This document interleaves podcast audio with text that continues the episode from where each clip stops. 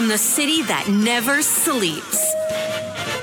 17 miles from Madison Square Garden, New York City. It's America at Night with Rich Valdez, America's favorite late night talk program, featuring interesting guests from around the world and calls from across America.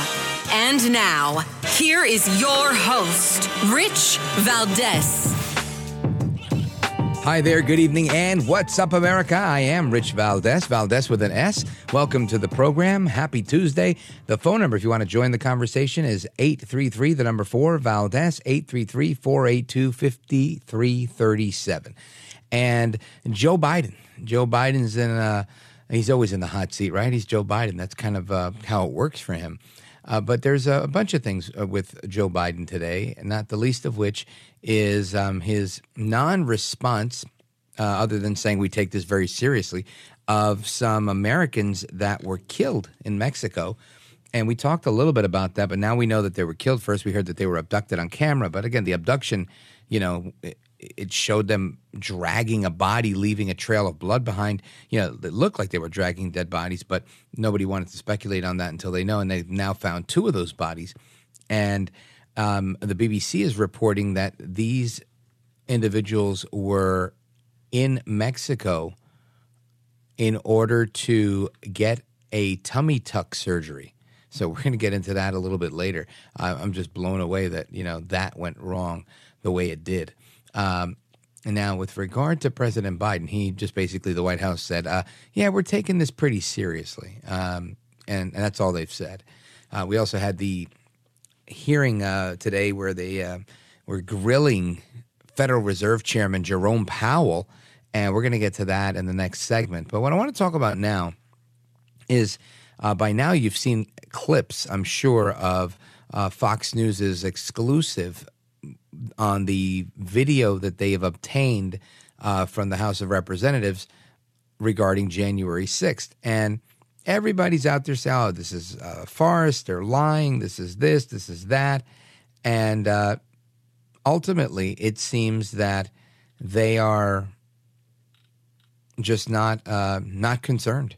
Uh, they're just you know saying it's fake. Chuck Schumer's been out there saying no, it's just it's fake. and I'm thinking to myself, how can you tell somebody who just watched a video of police marching this infamous man? Now he lives in infamy, the QAnon shaman, right? The guy with the horns on his head, the tattoo on his chest, face paint. Uh, how do you say to someone that just watched a video and clearly saw it with their own eyes? The video speaks for itself and say, well, Fox News is misrepresenting it. When in fact, Fox News has discovered that the video that we saw on loop and that we saw during the January 6th committee hearing, in fact, had additional audio added to it to make it seem like it was something that it wasn't. It was edited. And this is why they hired a big ABC News producer. So I, I just find it so fascinating that um, this is the case. But we have a, a clip of audio of a reporter speaking with uh, Karine Jean Pierre at the White House press briefing today, uh, saying that um, Tucker Carlson from the Fox News channel cherry picked this January 6th video, calling them tourists instead of insurrectionists. Listen to this. Last night, Tucker Carlson cherry picked video surveillance from the January 6th insurrection, severely downplaying the events of that day. Uh, he said the mob was orderly and meek and that they were tourists instead of insurrectionists. What's your response to Carlson and to Speaker Kevin McCarthy, who granted him access to that video?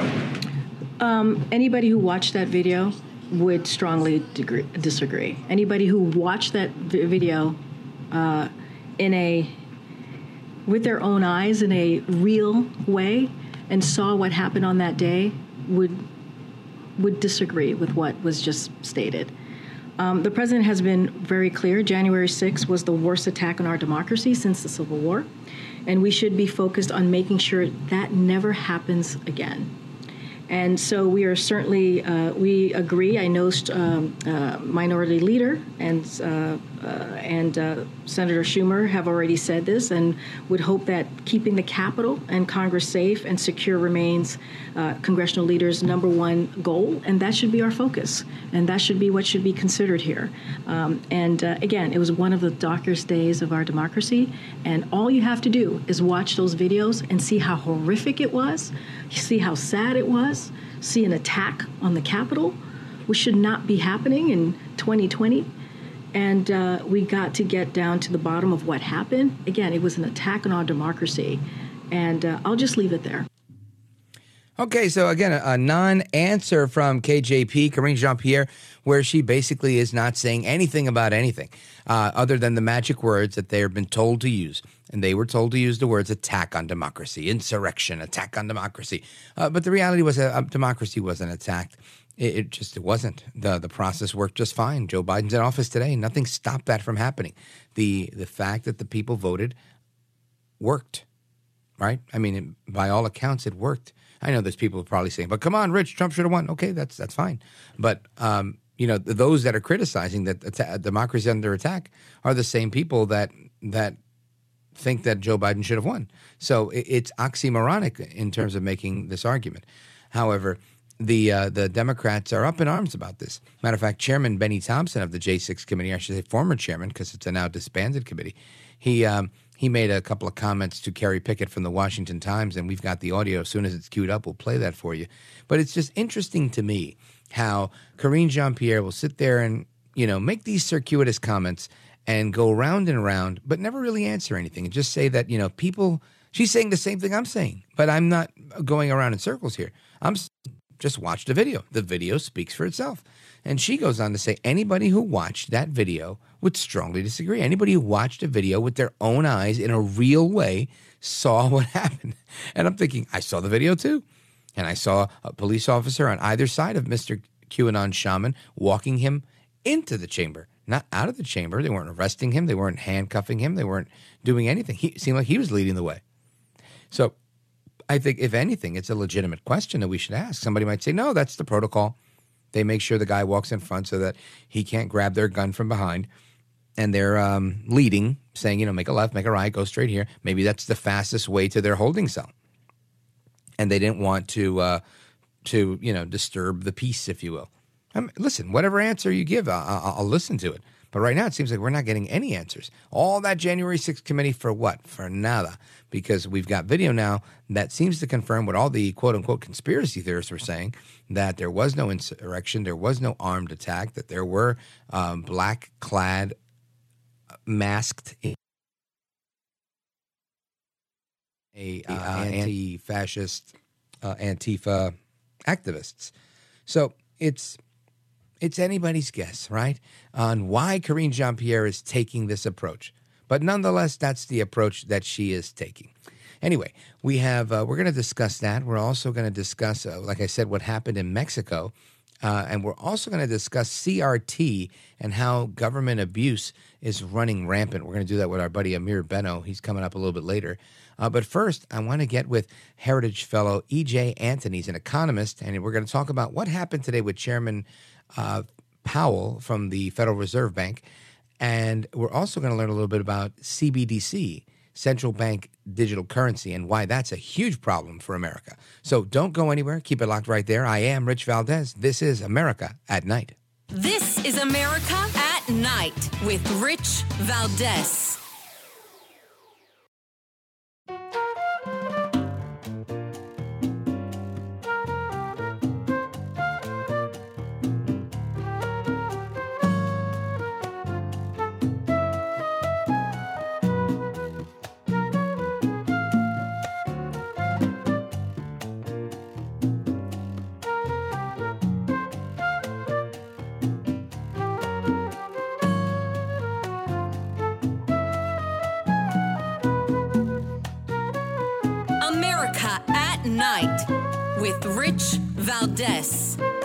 The data from January on employment, consumer spending, manufacturing production, and inflation have partly reversed the softening trends that we'd seen in the data just a month ago. Some of this reversal likely reflects the unseasonably warm weather in January in much of the country. Still, The breadth of the reversal, along with revisions to the previous quarter, suggests that inflationary pressures are running higher than expected at the time of our previous FOMC meeting. So that is the chairman of the Federal Reserve, um, Jerome Powell, at a hearing today on Capitol Hill and uh, giving his thoughts on what's going on with inflation and saying, look, it's prolonged because of the mild weather, right? It's the weather that's causing inflation now, not Biden or anybody else. This guy, uh, you know, every now and again he slips up and he admits the truth, but for the most part, he does a good job dancing around things. Now, I want to get to the bottom of this, and I also want to talk about this central bank digital currency, and we've got them for two segments, so I'm looking forward to a good conversation. Uh, EJ Antoni is the research fellow at the Heritage Foundation Sir, welcome to the program. Well, Rich, thank you for having me. You bet. So, what's your initial reaction to what you heard Chairman Powell say today that the weather is somehow, um, you know, prolonging inflation? Am I am I wrong to laugh at that?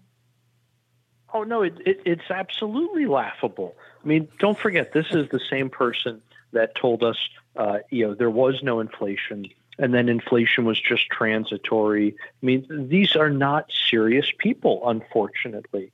Uh, and I, I, don't take any joy in saying that, by the way. Uh, number one, because I just I don't think it's good form to criticize another a- academic. But I, I also don't enjoy saying that because these are the people running the show, right? These are the right. people making the calls that are affecting all of our lives. And if they don't know what they're doing, we're in trouble. And that's how you get 9.1% inflation like we saw last year. Yeah, this is a, a big deal. So, in looking at at this, um, I know I think the last time we spoke, we had some conversations about a, another rate hike coming in March. Uh, do we still anticipate that one? And how many more do you, you anticipate until uh, inflation's under control? Oh, we, we have a long way to go, unfortunately. But you know, before inflation is under control. We we need a lot more rate hikes. We we probably need more than this Federal Reserve is willing to deliver, which is sad because that means inflation is going to stick around longer than it than it needs to. But inflation has already been around much longer than it needed to be. What this Federal Reserve has essentially done is kept rates artificially low in order to continue providing money for the Treasury to spend. But the consequence of that has been producing way too much money relative to the size of the economy. And that has led us to this situation where, again, prices are rising faster than incomes, for example. We're, we're seeing widespread inflation, and it's due entirely to the fact that, that, frankly, this Federal Reserve has really messed things up. Yeah. So how many more?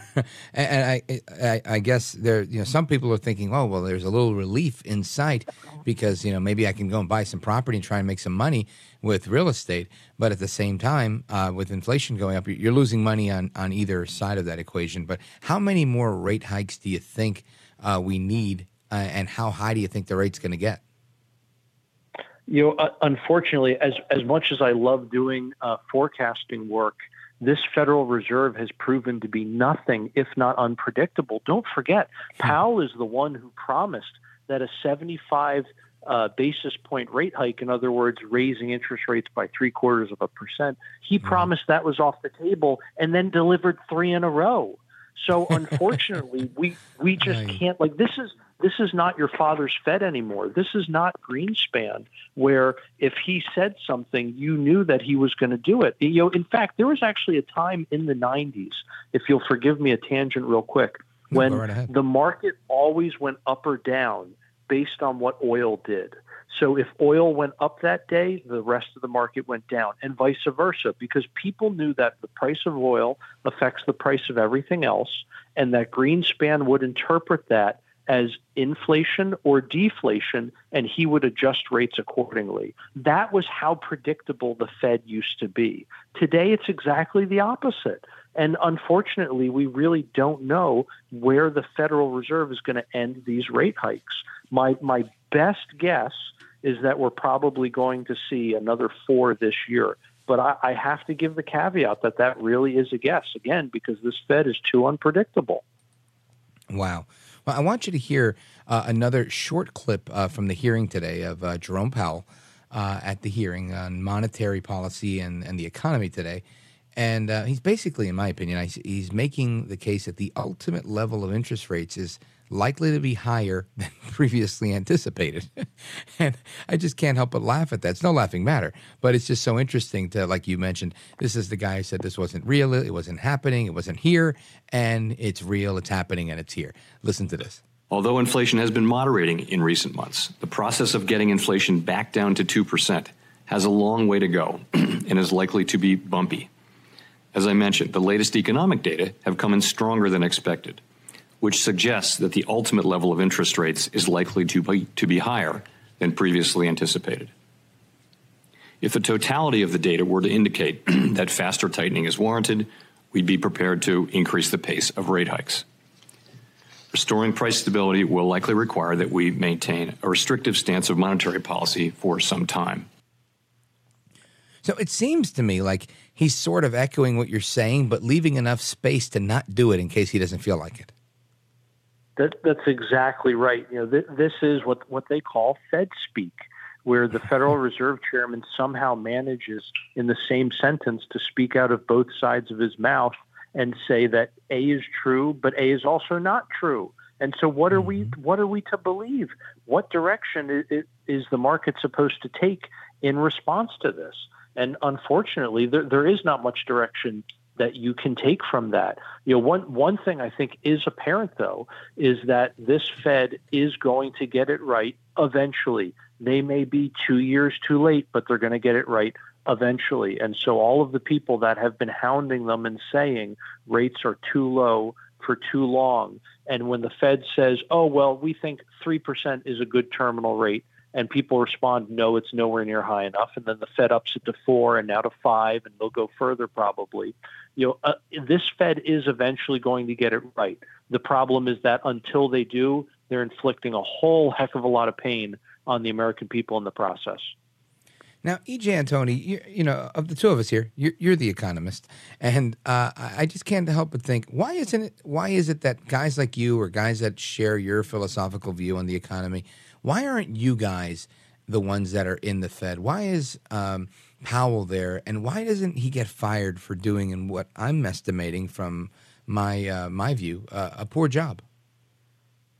Well, because part of the problem is that when you, whenever you're dealing with political appointments and political confirmations, which is the case for, for Jerome Powell as the chairman of the, the Federal Reserve Board of Governors, you are not just dealing with people who do a good or a bad job. You know, this isn't the CEO of a, of a corporation where if they do a lousy job, they get thrown out on their butts. You know, we're dealing with a situation where Powell had an incentive to keep rates too low too long because it helped ensure his renomination and his mm-hmm. confirmation for a second term. And you know, once again, with with the midterms coming up, for example, last year there was a there was a political incentive not to raise rates too hard and too fast because of the economic fallout that would have precipitated from that and the consequences that there would have been in a midterm election. So when you're in a political world, you have to factor in, I think, those those political consequences. I think you're you're spot on. Uh, lamentably, uh, and I asked that question tongue in cheek. I just wanted to get your take on it. I realized that in Washington, we traffic in the currency of politics, and, and that's a very real thing. But we're going to talk about currency on the way back. We're on with EJ Antoni, research fellow at the Heritage Foundation. I'm Rich Valdez. This is America at Night, and we're coming straight back to you. Don't go anywhere.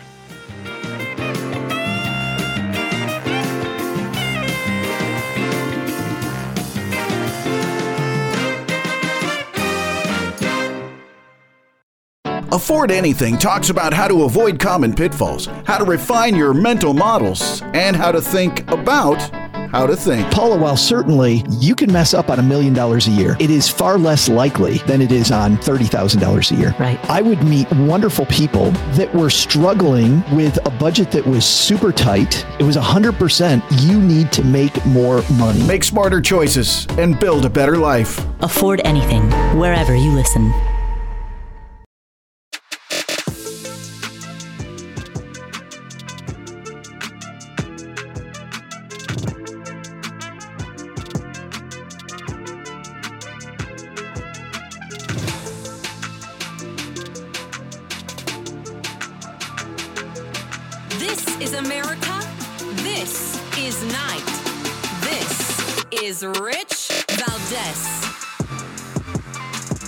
America, welcome back. Our guest, EJ Antoni, research fellow at the Heritage Foundation. And we're talking about the economy. And he's got an op ed uh, that's on foxnews.com. Really good piece. I'm going to tweet it out so you can take a look at it. Uh, but the title of it, The Scary Fed Idea to Turn Your Dollars into a Digital Power Grab.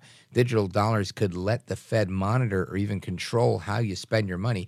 EJ Antoni, tell us uh, you know, let's walk through this because this is a topic of concern where, you know, a couple of years ago, people were telling me about this. And at the time, it was, well, that's just a conspiracy theory. Now I hear that they're actually considering uh, a vote on some sort of limited version of this. Uh, tell us about it. Well, Rich, that's exactly right. You know, you really hit the nail on the head with worries about like some kind of conspiracy here because when I first started reading into this, I said the exact same thing. My reaction was, "Oh, this is this is some kind of like lunatic fringe theory that that that people say is is is uh, going to be implemented. There's no way something like this is going to happen. And then you turn around and you see that our own Treasury Department and officials in our own Federal Reserve System are actually pushing for this and you see other countries around the world where they are actively pushing for it as well. In fact, they're in the mm-hmm. beginning stages of implementing such a system. It is it is truly scary. So so what are we talking about here? A, a digital currency is not like uh, what, what we often think of with a dollar being digitized, where oh I can pay with a credit card or right, I receive Venmo, my PayPal, Cash App deposit. Right, exactly. It's it's not simply that we're not using cash and that we're using a, electronic means to, to transfer money. No, no, this is something different. A digital currency is where every dollar is unique. It has a unique fingerprint, and the government is capable of of tracking, tracing, and therefore taxing every single transaction that happens. But what's even scarier than that is it also gives the, the government the power to determine the purpose of individual dollars because each dollar, again, is unique and they can keep track of it. And so it's very easy for the government, for example, to say this dollar is allocated for food. And not only just for food, you can't use it for to pay your rent or your mortgage. You can't use it to, to put gas in the tank or buy clothing, whatever the case may be. You have to use it for food, but also what kind of food? You know, these are the same people advocating this who are also telling us that we need to stop eating beef because right. it's bad for the environment and we need mm-hmm. to get our protein from from bugs, for example. See now this and this is I'm, you're so much better at this than I am because I freak out when I hear stuff like this because it sounds to me like a real violation of one's liberty. I'm thinking I want to go on vacation. You know what if what if I want to go somewhere you don't like? Are you going to say I can only use my dollar, my digital dollar, my CBDC central bank digital currency? Can I only use that to go to this place or that place? Uh, to me, it sounds like the beginning of the system that they use in China. And maybe I'm taking a big jump here, but I know in China people no, can't no, travel not, if they don't have the right score. Right, Rich, that, that is not a big leap at all. In fact, you can even find there, there are publicly available memos from central banks around the world. The Bank of England is, is a perfect example. Again, these are publicly available documents. This isn't mm-hmm. some kind of like, you know, behind closed doors grand conspiracy. No, this is publicly available information. I mean, that, that's one of the things that makes it so scary is that these people are, are completely uh, uh above board about, about what they want to do here. They're not even trying to hide it anymore. They say specifically things like a social credit score system can be much more easily implemented if you have a central bank digital currency, this this digital dollar, because without that, it makes it very very difficult to to implement this kind of thing. I mean, these people want to even be able, for example, to limit how much you can save. Right? They want to do things like put expiration dates on your dollars so that after That's you crazy. get your paycheck, you may only have a month or so to spend it before that money is just going to disappear on you. This is crazy to me. And, and I can tell you, I know some crazy people, and I'm thinking they're not. This is not going to go over well with them. Now, what um, you know, what would be the? Obviously, we're going to go through Congress, and we'd have to fight people on this. Uh, but is there a uh, a major hurdle that they have to overcome in order to achieve this? Um, what what's the the plan to implement something like this? Uh, I think all you would need to do is simply pass a law that changes the Federal Reserve Act. All you would have to do is, is amend the Federal Reserve Act. You know, we we still talk about dollars as our currency, but we haven't had dollars for a very long time in this country. What we actually have are, are Federal Reserve banknotes. And, you know, right. that's been the case ever since we had the Federal Reserve. And so all you really need to do is amend that act to change the currency. I mean, it, it really is quite scary. This, I think, is one of the reasons, Rich, if I may, why I, I really would urge all of your listeners to contact their senators, to contact their representatives and to let them know they do not want this a central bank digital currency in, in America. As you as you correctly pointed out, it is a complete infringement on people's liberties. Yeah, it sounds like the road to serfdom, like coming to life, and and that's pretty scary. Uh, very very scary stuff. All right, folks, we're going to take a quick pause. EJ Antoni, I want you to stick with me if you can. We're going to come back and uh, kind of finish up on your article, which is really, really well done. And take a look at it at Rich Valdez with an S. It's going to be on, on Twitter at Rich Valdez and um, read through it. This is really interesting and scary stuff. And again, we've got research fellow at the Heritage Foundation, EJ Antoni. He's on with us right now explaining this stuff. And uh, I was hoping he'd say, no, no, no, you're wrong. This is, this is on the level, but it's not. It's everything I thought it was, and that's not good. Don't move a muscle. Keep it locked right there. It's America at Night with me, Rich Valdez. This is America at Night with Rich Valdez.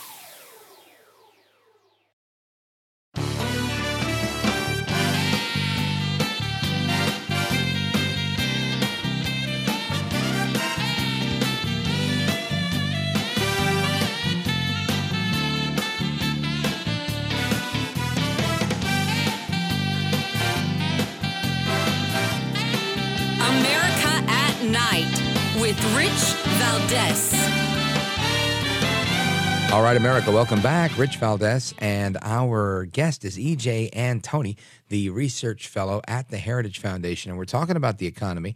We're talking about something called a central bank digital currency, uh, known as a CBDC.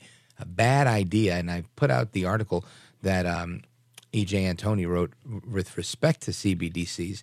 But um, we, we talked about why they're bad and how they can be controlled. Uh, but the, the reality is, these things are entirely under bureaucratic control because they're so unique. And that's what I think makes it more nefarious and more difficult. So, E.J. Antoni, walk us through the, the tail end of your of your piece, because again, it doesn't just stop there.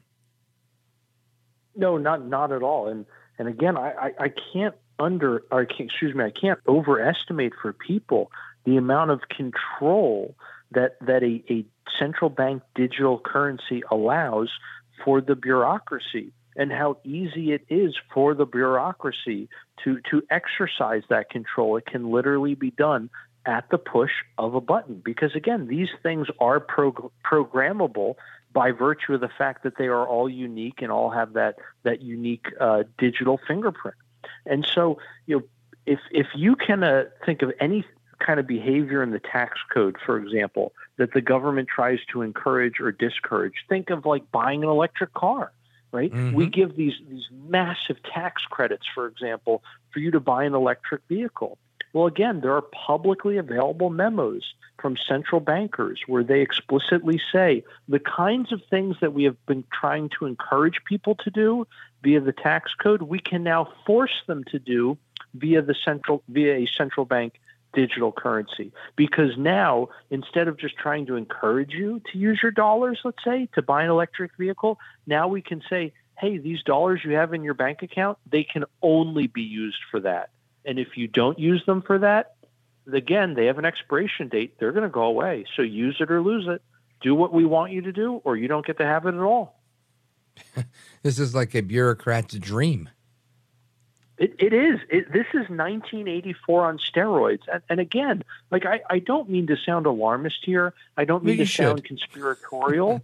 but yeah. I mean, this is like these are. I'm using these people's own words. It's not as if I'm making this up. Yeah, this is scary. So th- this is uh, interesting. And again, I, I, my hope is that you know, in changing any law, you you need members of Congress to to do that, to file this amendment, vote on the amendment, get it you know out of committee. And my hope is that we'll have enough of a, a majority to to never allow that to happen, at least for the time being. But it seems like a fight that that they'll continue to to to wage on because this makes a lot of sense for somebody who's uh, in favor of a larger government, less liberty, and more control over your money than you have. And to me, that this seems like a great way to do it. No. Oh, absolutely. This this is such a tremendous Trojan horse, and it is a godsend uh, to those who want, as you said, bigger government and they want more control over people's lives. You know, there are a lot of very well intentioned bureaucrats out there who think that they know better than you or I how to run your life and my life respectively.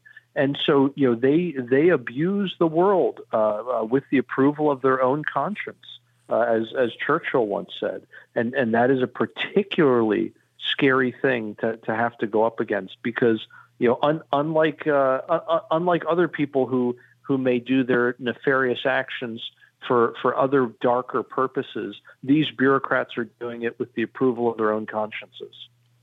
Yeah, sadly. Now, this doesn't just affect know, me and my money.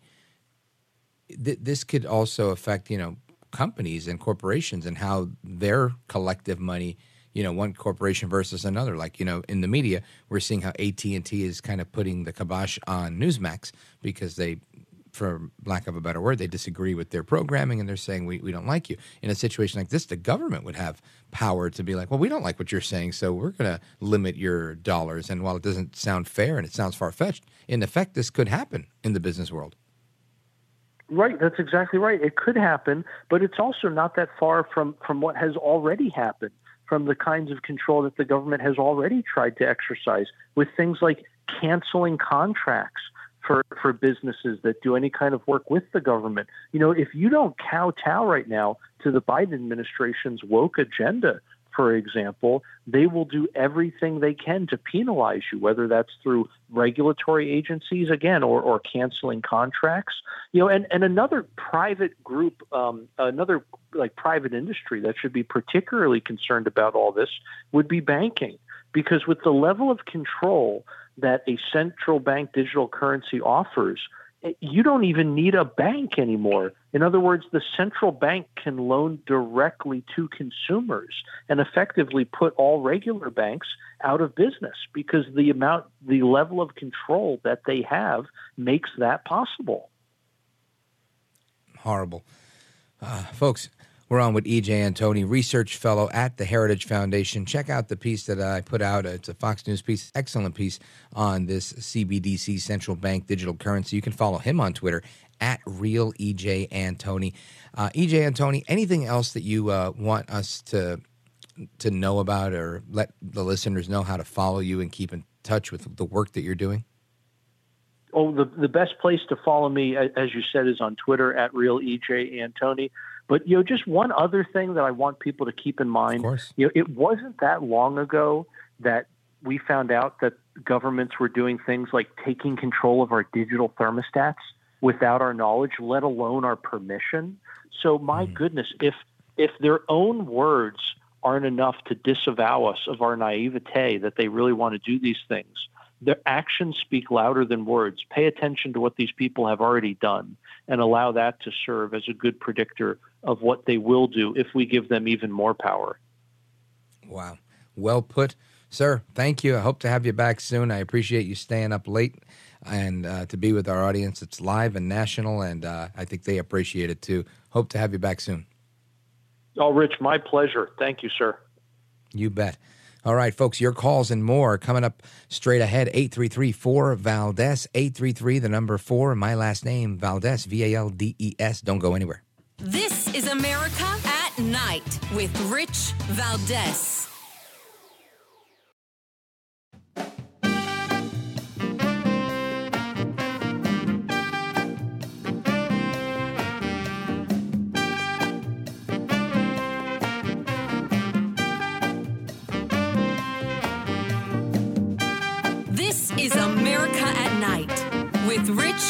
Valdes. All right, America, welcome back. It's Rich Valdes, and uh, let's go to La Crosse, Wisconsin, WIZM, and check in with Ann. Hey, Ann, welcome. You're on with Rich Valdes. Go right ahead. Well, how are you doing, uh, Rich? Uh, you're looking good tonight. looking Thank handsome. you. I appreciate that, Ann. You look terrific as well. What's on your mind? Well, I am uh, looking terrific. I got my beauty rest, so and I can't wait till tomorrow. And I can't wait till tomorrow What's tomorrow? because, well, I get better looking every day. Ah, I'm going to use that one. I'm totally stealing that line. So t- tell me, what's your uh, your thought on the Fed tonight? Well, uh, Rich, but I do have one other question. Uh, I list, I hang on your every word. Sure. So, um, Rich, uh, your last name does that end in Z? no, it ends in an S. Valdes, does that end in Z? It ends in an S. Oh, okay. the other day, somebody said, "Man, Rich Valdes, he does a good radio show, and he's a great spelling teacher." they were obviously being tongue in cheek and making fun of me, uh, but it, it's a huge pet peeve of mine. I guess an insecurity where uh, you know, growing up, it was always like Valdes, and you know, I just waited for them to mess it up, and then it was like as I was getting older, it was like it's Valdes with ends with an S, by the way, and and I would let them know, and they would just put the Z anyway. And it was just, you know, it's horrible because then you go back and you're like, hi, my name is, and they can't find you. And it, it just becomes such a big deal, you know, Ann? Well, I just like to hear you talk because I, I really did listen. I hang on your every word. I did hear you say S, but I just had to confirm that with you. of Pull your leg a little bit. Pull your leg a little bit.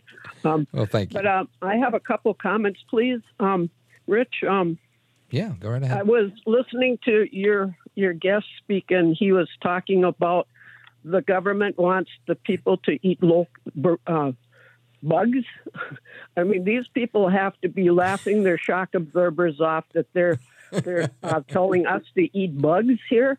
When Yeah. actually the Bible, when it speaks of locusts, locusts are actually nuts and, and legumes. They're not bugs. Yeah, And no, so yeah, there, there is. There's a this- whole move uh, of like eating, uh, not quite crickets, but, you know, that type of bug where they're crunchy and they're supposed to be really good on protein. You can give up beef. And I thought, no, you know what? I'm going to stick for to getting uh, my protein from beef. These people have to be laughing their shock absorbers off, telling us uh, that we should be eating this, and people are actually doing that, worms and whatever else. And and another point, please, um, is Mhm. that the Federal Reserve is not federal, nor is it a reserve. It has nothing to do with the government. It is a private banking entity, the World Bankers. They Sure. uh, they um, borrow, lend money to us, the United States, and to countries around the world, and then they charge usury, which is interest at their discretion. So um, they are telling we, the people, how to uh, manage our own government. And right. I And, and, and, you know, in thing- fairness, and I'm not saying I support the Fed in any way. I think we should end the Fed. But I will say, in fairness, the through democracy, the, their favorite word on the left, uh, we do choose our leader as president, and the president does choose the board of governors and the chairman of the Fed to create this monetary policy in the United States. Not an ideal plan, but it's the current plan, if you know what I mean.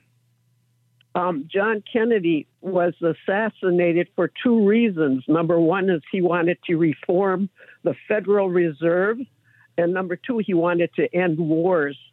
So the Federal Reserve is a private entity, and you have to know the people who um, are associated with this bank, certain group of people. Um, and so they Well, you know, control. another reason uh, that many surmise that Kennedy was uh, shot was because because he was friendly with Martin Luther King and because he was not um, toeing the line on racism, which was pretty popular in that time. And because of that, they decided to kind of do away with him. So lots of uh, lots of ideas out there, but you're right, Ann. Uh, the Fed is not federal, and it's definitely not reserved. I appreciate the call from La Crosse, Wisconsin, W I Z M. I appreciate that. Now the music, of course, means we've got to go, but not before I tell you about what's coming up next. Right? So we've got. Let's see, what do we got here? We- We're going to talk about CRT and how the government abuses its power, not with the CBDC, but with um, civil rights issues. So don't go anywhere. Ameer Benno is coming up next here on America at Night with me, Rich Valdes.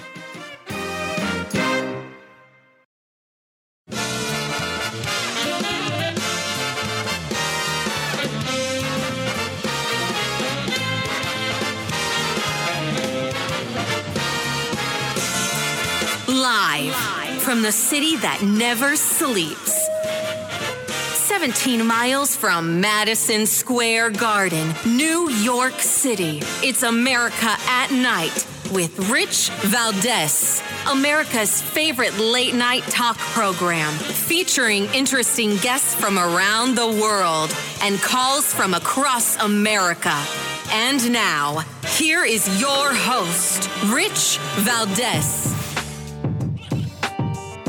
Hi there, good evening, and what's up, America? I am Rich Valdes, Valdes with an S, by the way, at Rich Valdes on all of the social media.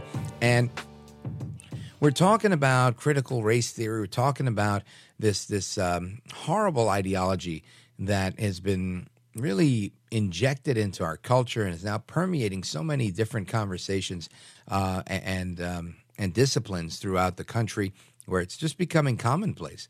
And it, it's, in my opinion, it's a resurgence of the racism of yesteryear.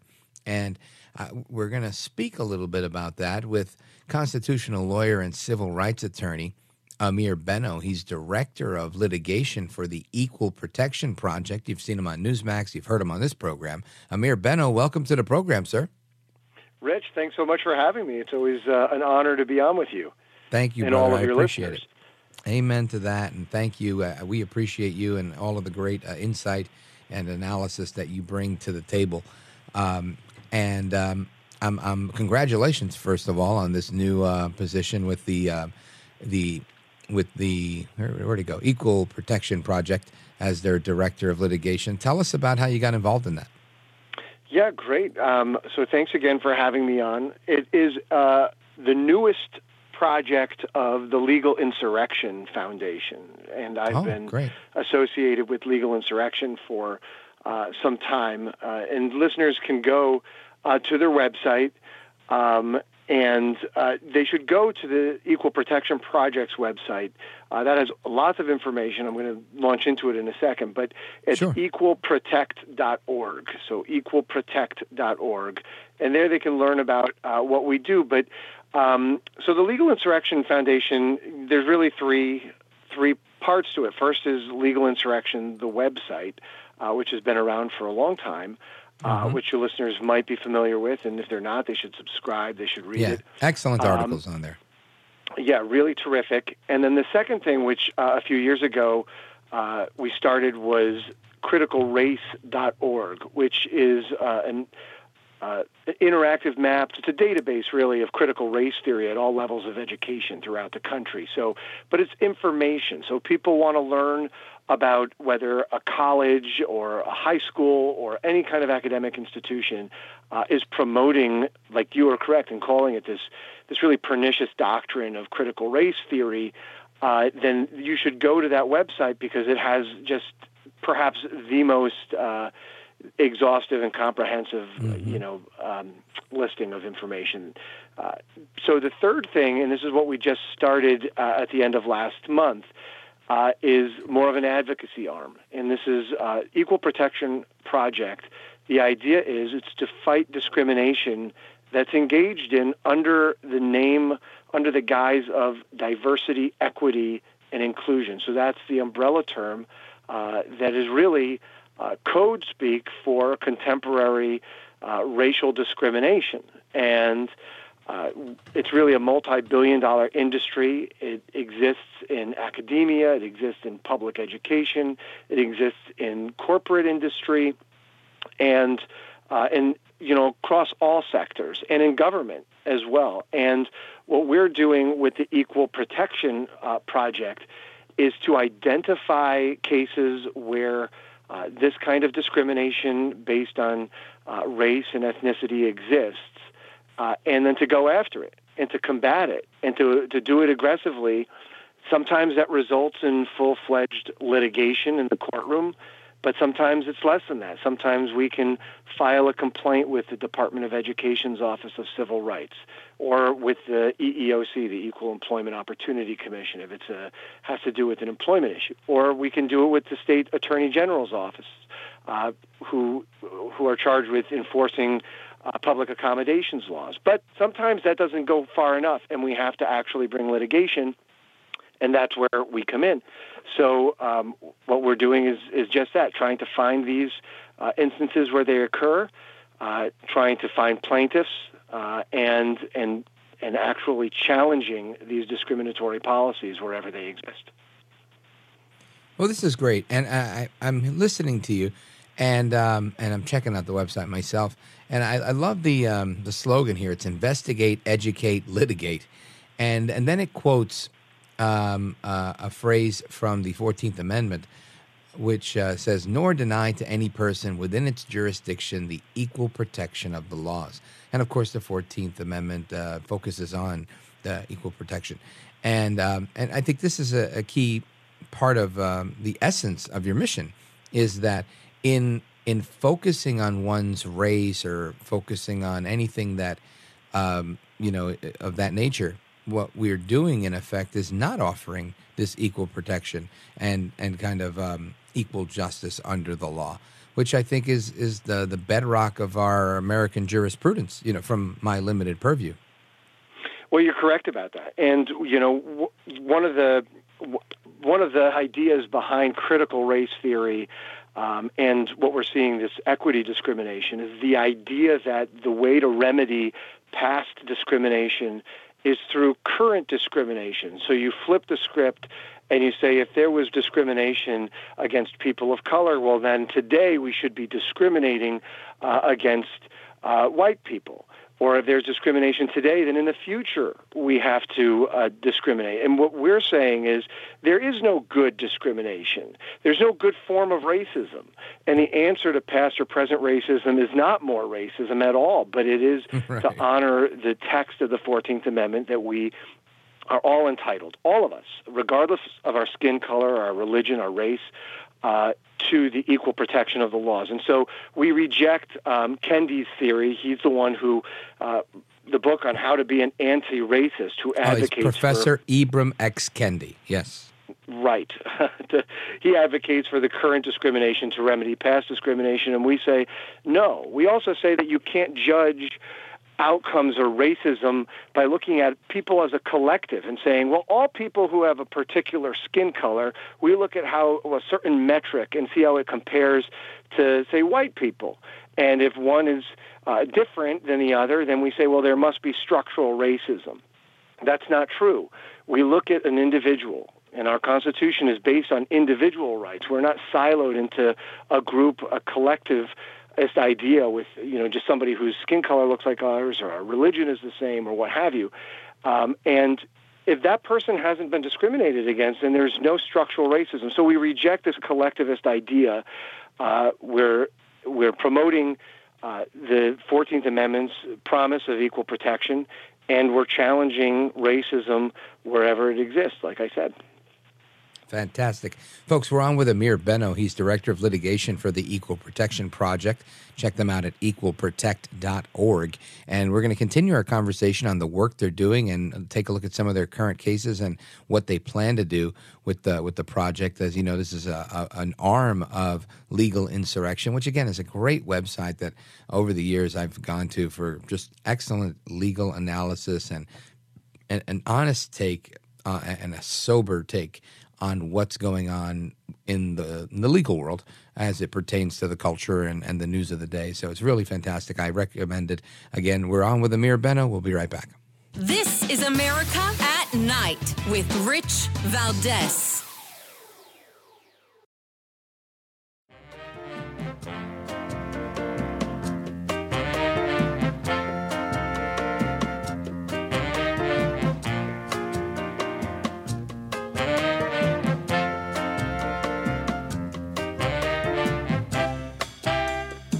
Well, thank you, Rich, and thank you for everything. I know you very well, and I have I listen, but I have a lot of people that listen, and they love your show, and I appreciate it very much. America at Night with Rich Valdes.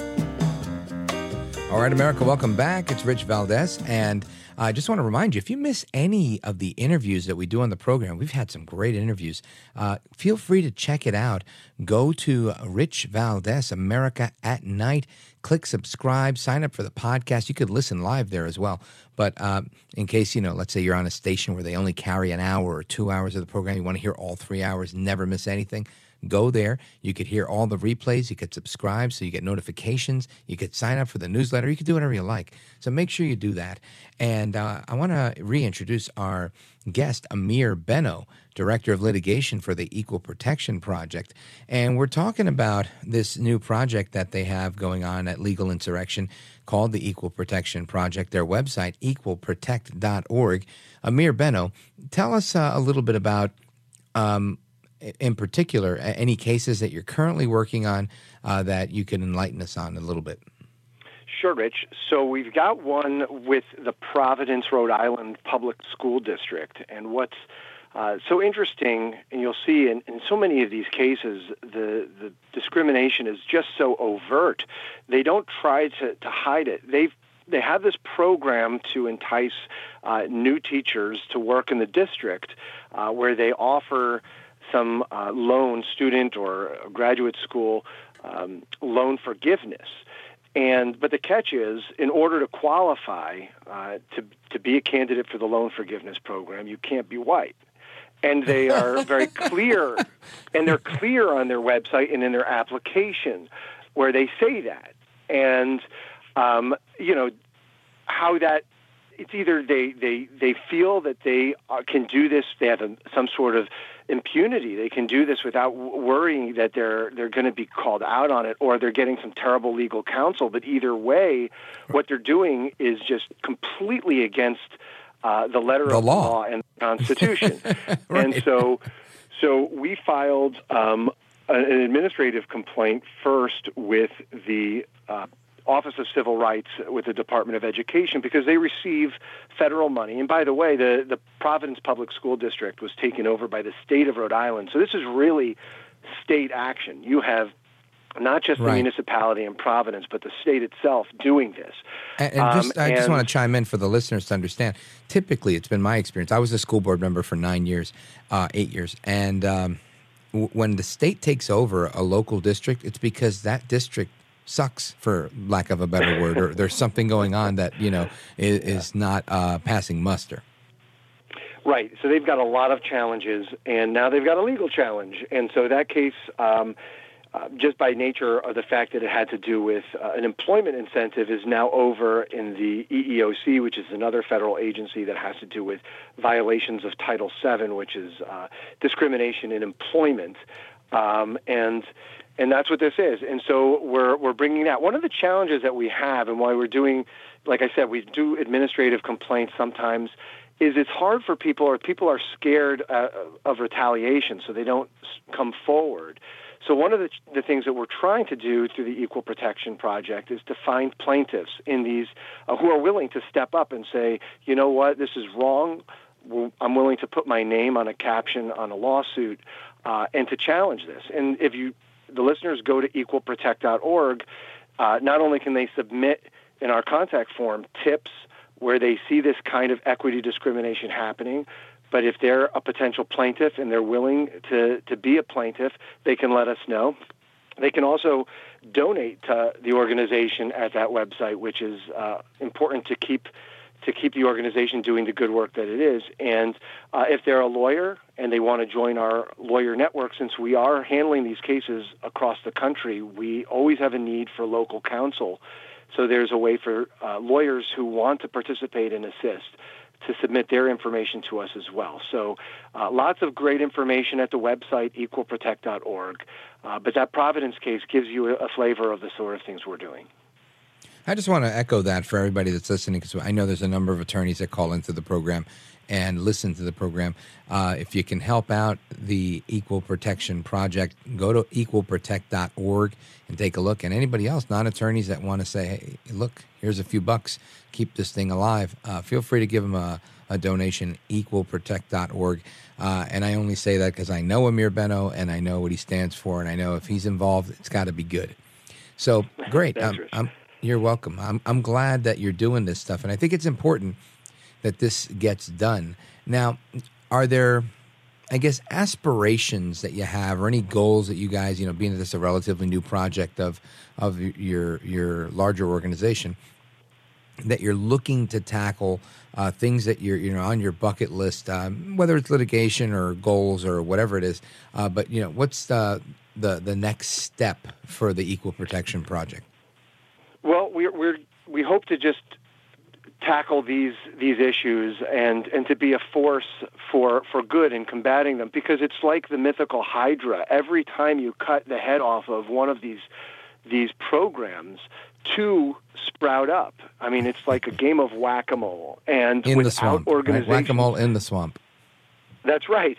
And without an organization like the Equal Protection uh, Project doing this kind of work, they're going to proliferate. And uh, this has to be pushed back. Really, the only way to, to stop this scourge of, of racism, of, of it's really the the civil rights issue of the day um, is to fight it tooth and nail, to litigate it in the courtrooms and wherever we can. And so right now, that's just our focus is to find these instances where they exist and to squash them. And uh, we'll hopefully be able to continue to grow to do that on a, on a larger scale uh, with the support of the listeners and uh, other, you know, proud Americans out there who, who believe in what we're doing. Now, with a minute or so to go, uh, I just want to get your your legal analyst hat on for a moment. Uh, with respect to indictments, indictments uh, of Donald Trump, former President Trump, under the DOJ, the special prosecutor in uh, Georgia, or Alvin Bragg in New York City. What's the probability? Obviously, we know they desperately want to do it. Does it happen? What do you think the outcome is? Go right ahead. Well, yeah, I, I, I mean, it's so politically charged that I've said for a long time that I believe that it's almost an inevitability that they're going to indict him. Now, keep in mind, you know, the old expression, you can indict a ham sandwich, is true. It doesn't take very much to indict somebody. It's essentially just an accusation uh, of probable cause. Um, it's it's that's it. It's just an accusation, and I believe that they're going to bring these these indictments in jurisdictions where there's uh, like New York City, where Alvin Bragg is, where the likelihood of having a majority of a grand jury uh, being uh, opposed to Donald Trump is it's almost a guarantee, and so they're going to do it. Mm-hmm. Whether if if Donald Trump is successful and he, he runs and he, he he wins the presidency and a criminal case is still pending, then I believe constitutionally that all of those criminal prosecutions would have to stop. Um, and uh, you know, probably, but that's more of a conversation that we don't have time for. But Right, because, but that would be uh, so because- golden, huh? Right, he so, won I mean, anyway. Right, if he won, they would have to stop. So, I mean, really, the, they're trying to to just sideline him, um, Right. however they can. And I, I just don't believe that they're they're going to walk away from this at this point. I think they've really sort of the sunk cost theory. They've put so much into it. They're going to continue. Right, makes a lot of sense. Folks, Ameer Benno, Director of Litigation at the Equal Protection Project. He's a constitutional lawyer, civil rights attorney, and he was a former prosecutor in the city of New York, that same office where Alvin Bragg is today. You can uh, check out their website at equalprotect.org. That's equalprotect.org. And catch him on Twitter at Ameer Benno. That's Ameer with two E's and Benno with two N's. Ameer Benno, good to hear from you, my friend. Glad you're back with us, and I hope to be with you again soon. Thanks. Always a pleasure and an honor. Likewise, good luck with the new gig at Equal Protection Project. All right, more to come straight ahead. It's me, Rich Valdes, and uh, we're, I'm not going anywhere, not just yet. Up next, we're going to talk about Mexico.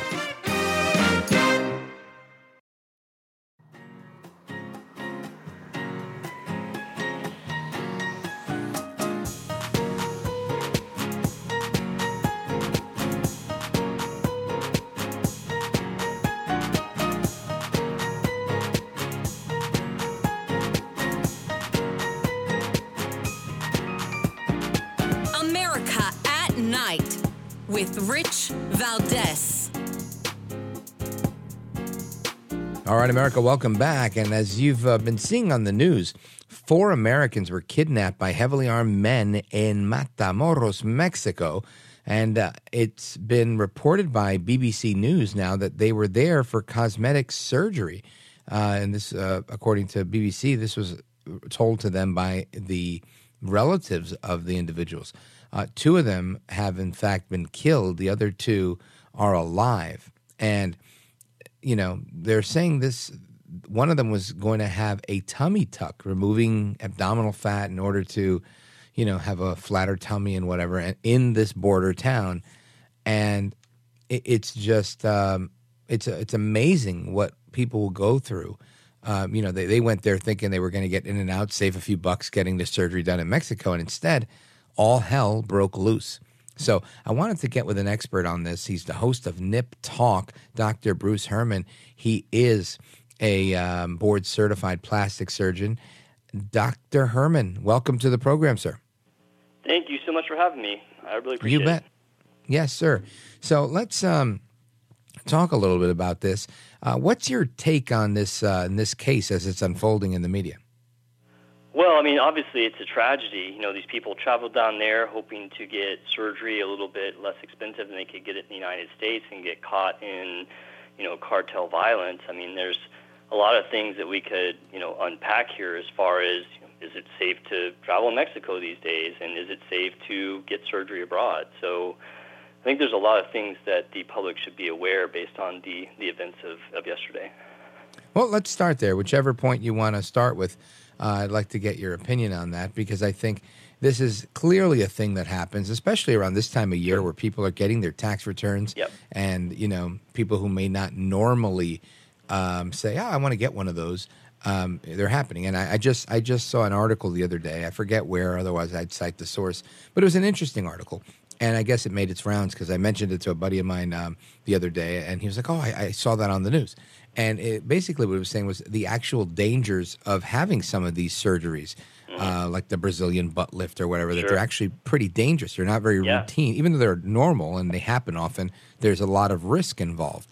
And, Mm-hmm. and, I'm thinking, you know, if I'm going to go through something dangerous, I, I'm, I'm, I might fly there, but I'm not flying to Mexico, right? I'm, I'm flying right. to Manhattan or LA or wherever I got the guy who's done the 10,000 surgeries versus the guy who's yep. done, you know, 500 of them because sure. I want the guy with the best odds. But um, exactly how, how often of a practice is this? Well, unfortunately, it's very common. In fact, I just today got a consult for a patient that got a tummy tuck in Mexico. She's about two weeks out, came home, has got a bad infection, and of course, she can't go back to her surgeon. I would say I see on average about one patient a month that has some sort of complication from medical tourism. And uh, on my show over the past, you know, seven or eight months I've been doing it, I've actually talked about medical tourism quite a bit and I'm, how I'm actually very much against it. In fact, I oftentimes will have people reach out to me through social media because I've built up a little bit of a following over the years, and they want to come travel for me to do their surgery within the United States.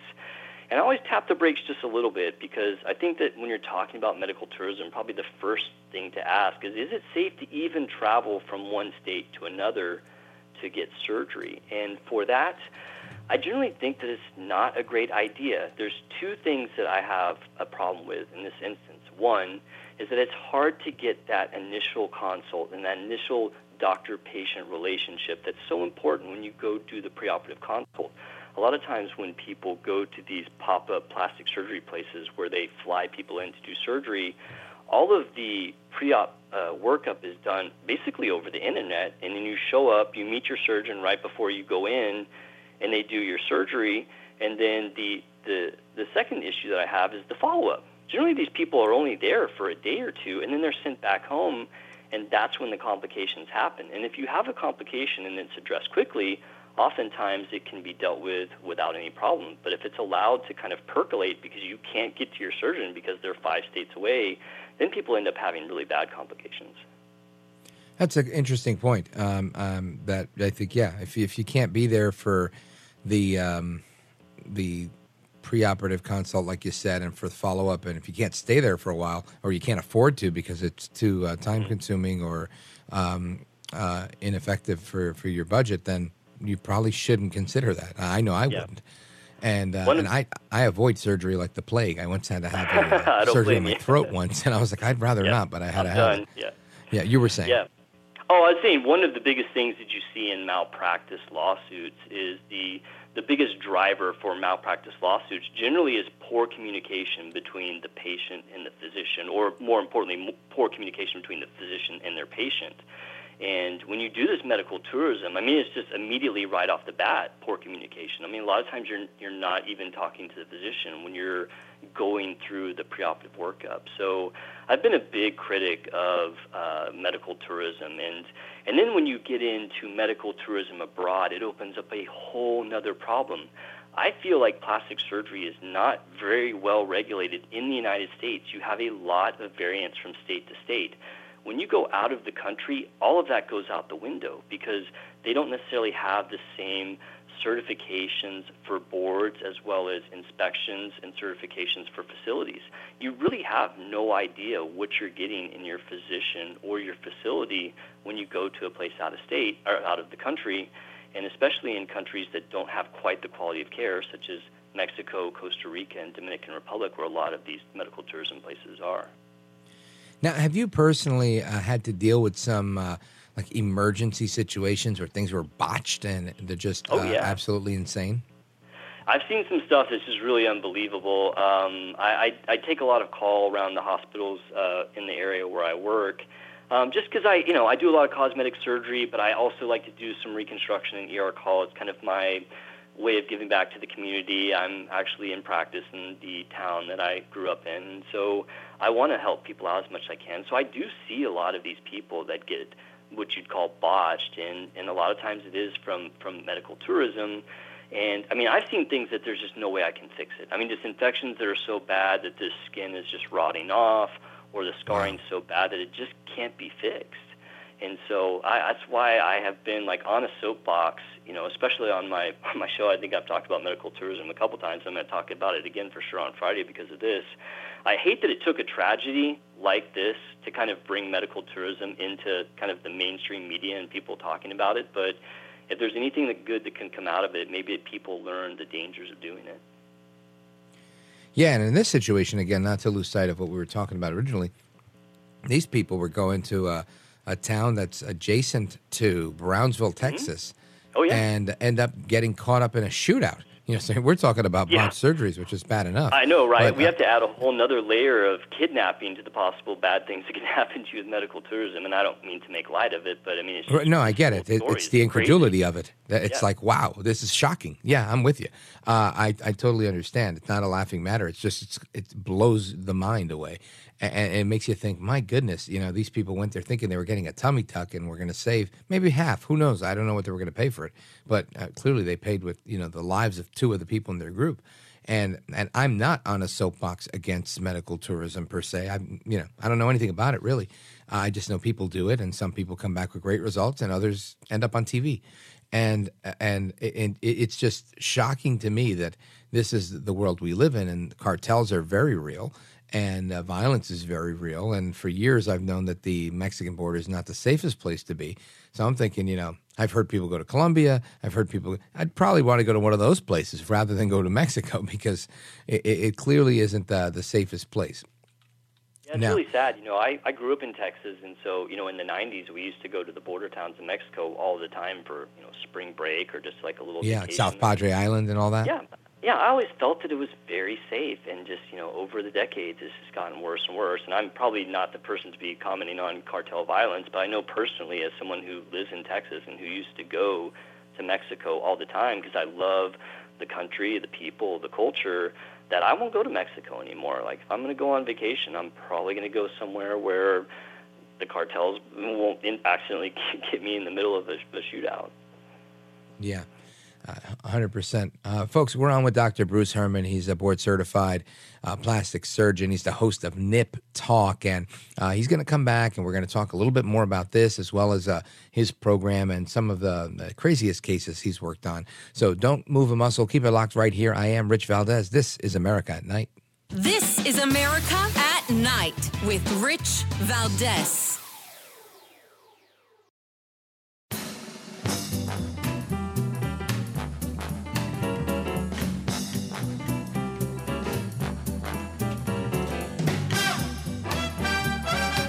Want to listen to you, Rich, all the time. America at Night with Rich Valdes. That remains at level four. Uh, do not travel due to crime and kidnapping. We've been very clear about that. The State Department, again, has put that out. Uh, we urge Americans to read these alerts before traveling. That's Karine Jean Pierre, White House press secretary, saying, Hey, look, we're urging Americans to read these reports. This is a threat level four, and you shouldn't be going to that part of Mexico. So uh, shame on you for going. Uh, the empathy that comes from the White House, astounding. Anyway, the FBI has offered a $50,000 reward for the return of these Americans, and I believe they uh, have uh, achieved that. And um, there's uh, just everybody's out there saying things and saying words uh, but the reality is, these poor people, um, you know, half of them are, are, dead, the other half are alive. And this is deadly. And as we continue our conversation going further south of the border uh, with Dr. Bruce Hermann, the host of NIP Talk and uh, board certified plastic surgeon, uh, I want to talk about some of the most dangerous procedures that are out there. I'm looking at this article in Fox News uh, from yesterday, the day before yesterday. Here's the headline BBL not always A OK. Why the Brazilian butt lift procedure is one of the deadliest plastic surgeries ever. Despite the high mortality rate, over 520,000 people got Brazilian butt lifts or BBLs in 2021. And I found that to be very interesting because uh, these are crazy numbers where you know if, if you've ever scrolled through instagram it seems like every last girl on there has one of these and it's it's amazing to me that people keep getting this surgery despite the the risks of it dr hermann what say you well, I agree 100%. You know, I'm actually fellowship trained in cosmetic breast and body surgery, which I did after plastic surgery. And as somebody who is fellowship trained in cosmetic body surgery, I will not perform Brazilian butt lifts. Uh, the statistic about them having a higher mortality is absolutely correct. In fact, it's 1,000 times higher than the average elective plastic surgery procedure. Wow. And the reason for that is when you're injecting the fat. So I'm not sure if your listeners are familiar with this procedure. What, what you do is you maybe you could describe it. Yeah, absolutely. So a Brazilian butt lift is where you liposuction one area, say your tummy or your flank area, and then you take that fat and you process it and you inject it into the buttocks in order to gain that more round, full look. And the reason the mortality rate is so high is there is a, a, a somewhat significant risk of actually accidentally injecting the fat into a blood vessel and, and getting what's called a fat embolism, which is a critically wow. dangerous event. And that's why it carries a 1,000 times higher mortality rate. Also, the other reason, aside from the high mortality rate, that I don't like it is that fat tissue always gets reabsorbed to a certain degree. It doesn't always reabsorb even, and you can have people that come out with a lumpy, lopsided rear end, uh, which obviously you're not seeing that on the on the Instagram post. You're seeing them, yeah, you know, right. more or less immediately after surgery. So I, I will not perform them, and um, I'm I'm not the only plastic surgeon out there saying that, but I'm one of kind of the few that's saying that. It is kind of hot right now. People are asking for it. People want to give you money to perform it, and my answer is no. Yeah, and you know it's interesting here. There, it's up by forty percent. Uh, mm-hmm. f- since 2017, according to the International yep. Society of Aesthetic Plastic Surgery. And, and I just think, you know, it, it's fascinating because I did not know. I knew this was popular. I'd heard about it a million times, but I didn't know that it was deadly and, and it had this uh, these higher incidences of uh, of mortality. And when I read about that, I, I, I, I, didn't know any of this, you know, what you mm-hmm. described, uh, until I had read this article not too long ago. And, uh, and I just think, man, if this is the case, you know, why do people continue to go for it? But I, I guess it's just the, the pursuit of, you know, um, a, a, a bigger booty. Yeah, I mean, it's, and we could go into the whole conversation about how is is social media driving this unrealistic expectation of beauty? I mean, people are seeing people like Kim Kardashian, which I have nothing against Kim Kardashian, but she has that kind of look, and people are trying to mimic that because they're saying, is this what beauty is? Is this the new normal? And so I, I think it's a little bit, you know, dangerous when people get fixated on social media, especially thing, with things like the filters, which you know completely alter how people look. Yeah, and right. so, you know, I just I, I try to caution people to not, you know, hold themselves to some unrealistic expectation and feel like you know their only solution is is surgery. I mean, of course, I am a surgeon. I do cosmetic surgeries, but I think it, it needs to be one well thought out, and and two done judiciously, and not do things that are unsafe or that are going to make you unhappy down the road. Yeah, that's that's uh, something. It really is. It just blows me away uh, the way that Mm-hmm. there has been a, uh, and and in particular with younger um, users of social media, where I think they they're easily duped, if you will, Mm-hmm. into thinking, "Oh wow, that's what I'm supposed to look like," and if Yeah, I I don't, know, then? I've got to go see Bruce Hermann. And, and you know. know, uh, hopefully, uh, you know, from what it sounds like, you give them really good consultation and uh, you know the, the, the right the right direction here, because otherwise, Mm-hmm. people are just going to get absorbed in this. Now, Doc, in the minute or thirty seconds that we have to go, let everybody know how they could follow you and um, keep up to speed with the work that you're doing. Absolutely. So, uh, one of the things that's really important to me as a surgeon is to keep the public educated. I'm one of the biggest critics of the field of plastic surgery. I feel like that we need to police our own. Uh, I, I started first on social media doing that, so you can follow me at Dallas underscore nip tuck. And because of that, I want to take that to the next level. So last year, I actually started a talk show. It's a video podcast seen best on YouTube. It's called Nip Talk, N-I-P-T-A-L-K, and you can be found at YouTube at Nip Talk Show. We do shows every Friday about topics just like this to keep the public educated so that they can make smart decisions if they want to pursue anything plastic surgery, health, or beauty related. Outstanding. Doc, stick around. We have somebody that's got a question for you, uh, but we're going to take a quick pause right here. The number is 844, excuse me, 833 4 Valdes. I know the number. I swear I do. 833 482 5337, 833 482 5337. Don't move a muscle. We're coming right back. This is America at Night with Rich Valdes.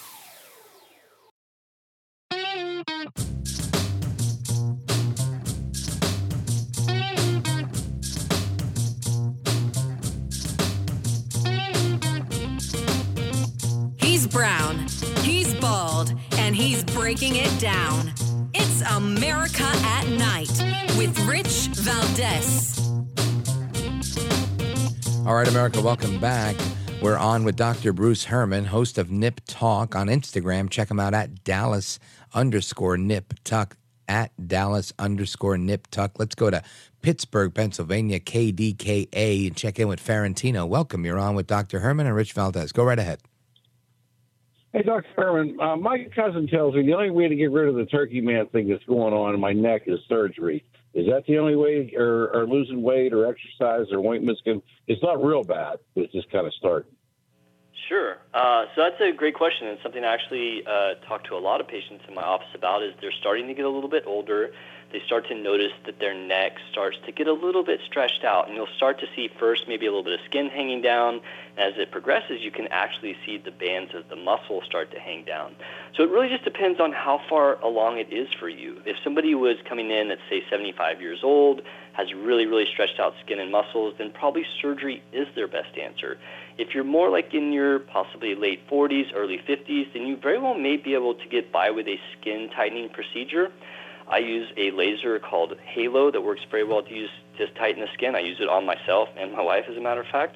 And then the other thing I use a lot for skin tightening is called Morpheus, which is a microneedling and radio frequency energy form of skin tightening. So I think the best thing to do is find a surgeon that you trust, go in and ask them what your options are. Surgery can always fix it, but sometimes skin tightening procedures can do it if it's not too bad. All right. Thank you, uh, Ferentino. I appreciate that. And Doc, what you know, uh, same topic with the turkey neck here.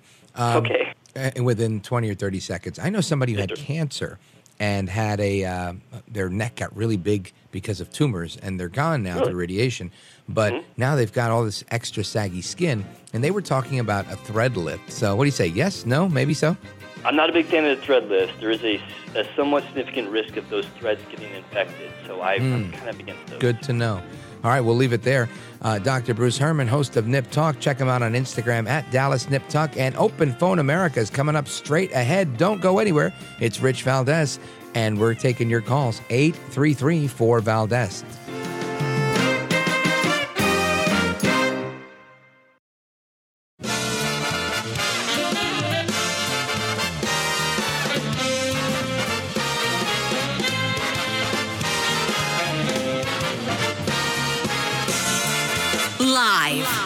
The city that never sleeps.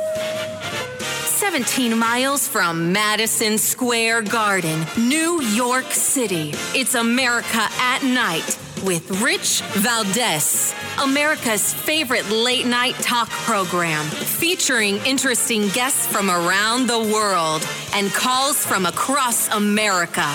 And now, here is your host, Rich Valdes.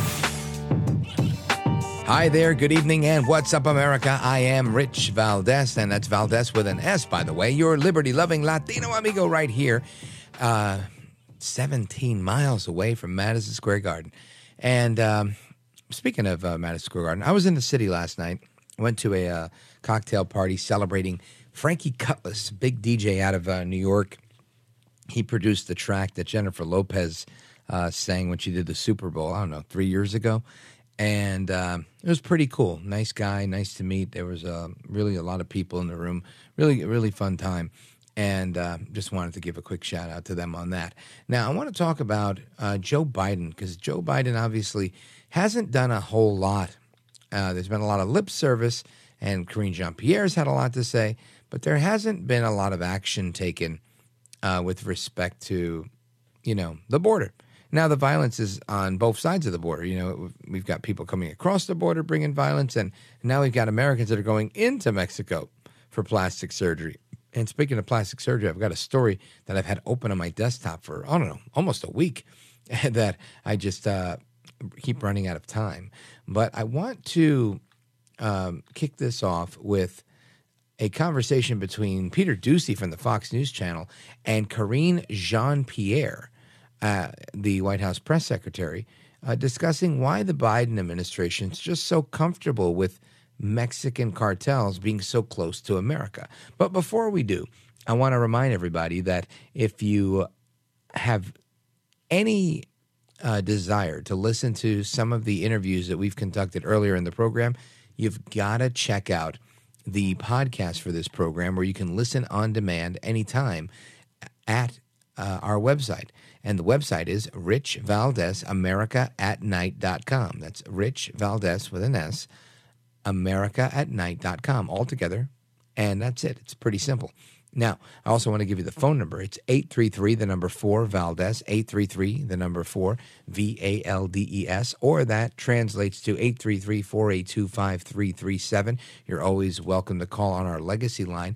And uh, one of the things that I love most about Open Phone America is not only that you get to uh, sound off and, and weigh in and, and be part of the national conversation here, uh, this late night national town hall forum that we put together every night, but more so that I get to really speak to Americans all over the country and get those unique perspectives, whether you live in a mountainous region or a city region or a desert region. It's great to hear the ideas, thoughts, and sentiments of uh, our listeners that live across the fruited plain. So, that being said, I want to bring in this cut from Peter Doocy uh, with Karine Jean Pierre. Check this out. Cartels kill Americans on this side of the border with drugs, and now they're killing Americans on the other side of the border with guns. Why is President Biden so comfortable with cartels operating so close to the U.S.? Well, let's be very clear. Let me take on the drug part here because since you brought this up, um, because of the work that this president has done, because of what we've done specifically on fentanyl at the border, it's at historic lows, historic levels uh, that we have been able to uh, record a number of personnel working to secure the border because of what we've been able to do. Seizing that fentanyl, uh, we've done it in a historic way. That's because of what this president has done. I just talked about 23,000 federal agents that have been able to be, uh, uh, that we've been able to hire and put at the border to secure the border. On top of that, historic sanctions going after traffickers and other financiers are helping disrupt fentanyl supply chains throughout their flow to the U.S. So that is Karine Jean Pierre and Peter Doocy, and they're going at it. And you know, she's making the case that they're really, really effective at the the border. Things are just hunky dory. Everything's fantastic. But sadly, that is just not the the case. Right? The reality is, things are bad. And while they have recovered the two Americans that went across the border for plastic surgery, and the other two were sadly killed. Um, this can't be on Biden, right? These people went there. I get that. I don't want to come across as saying it's Biden's fault they're going.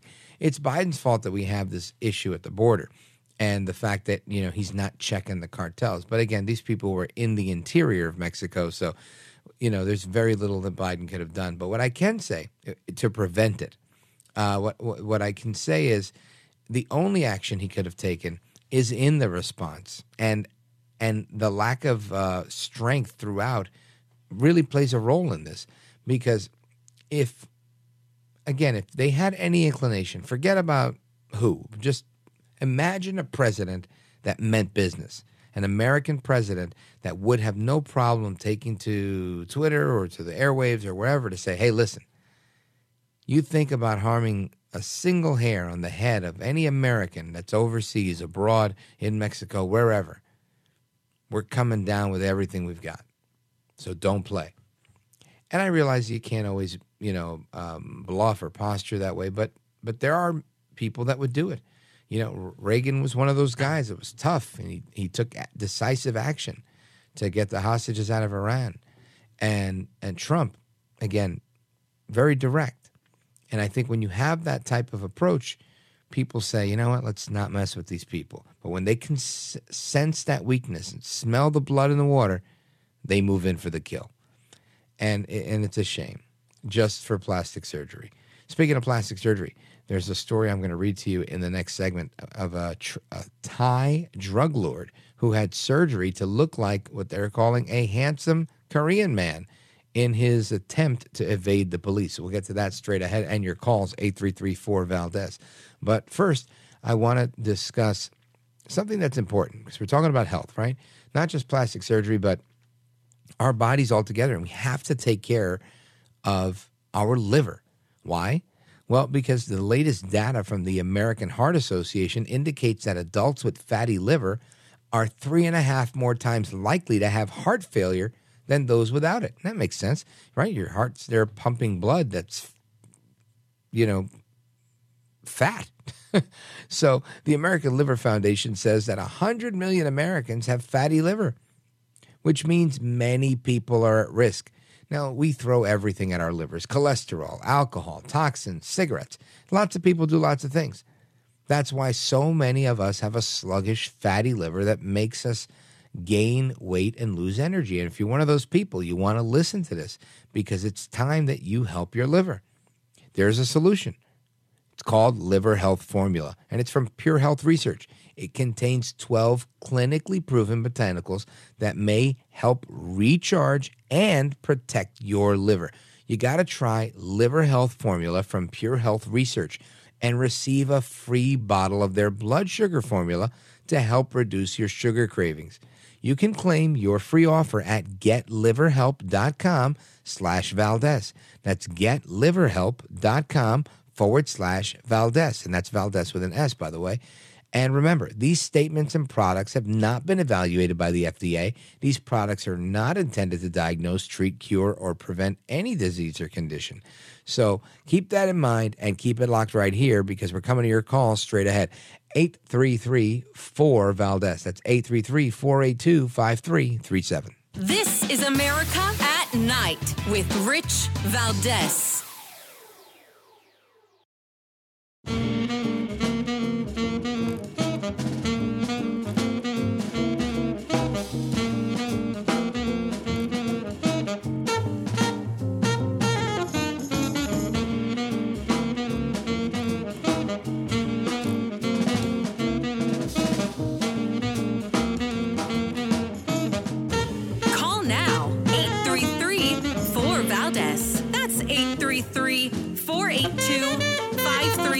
5337. 833 4 Valdes.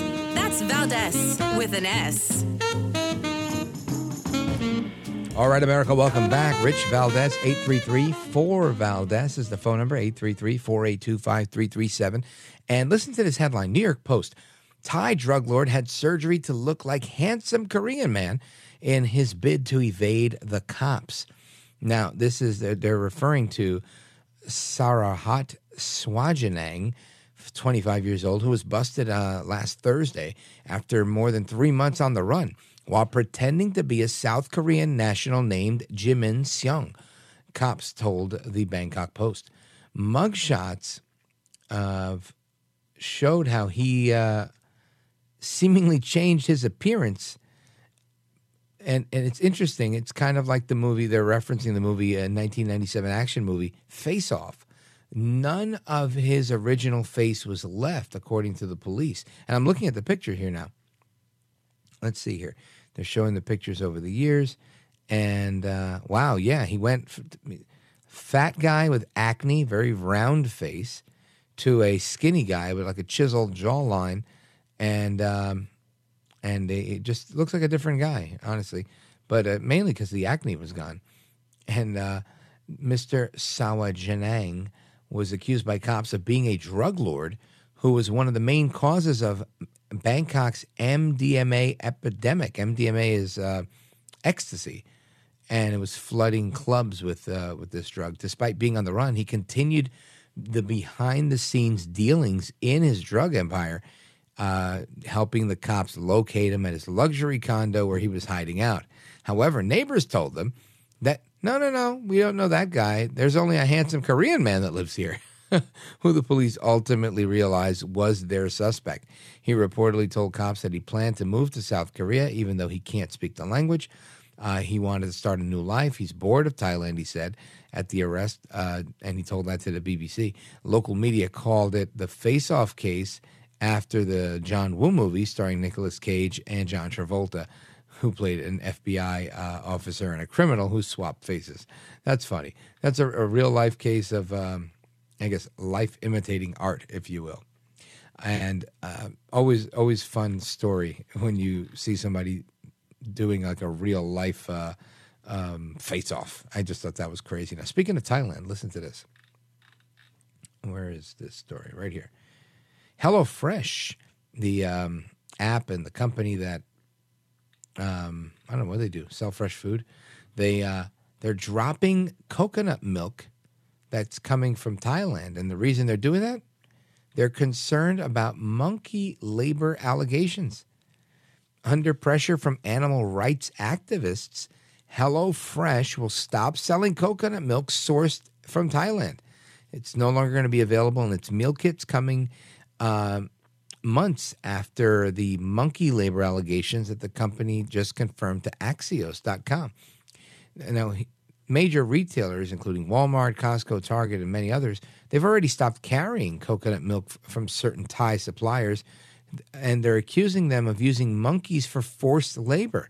But HelloFresh is taking it a step further by saying it won't source any coconut milk from Thailand. Whoa.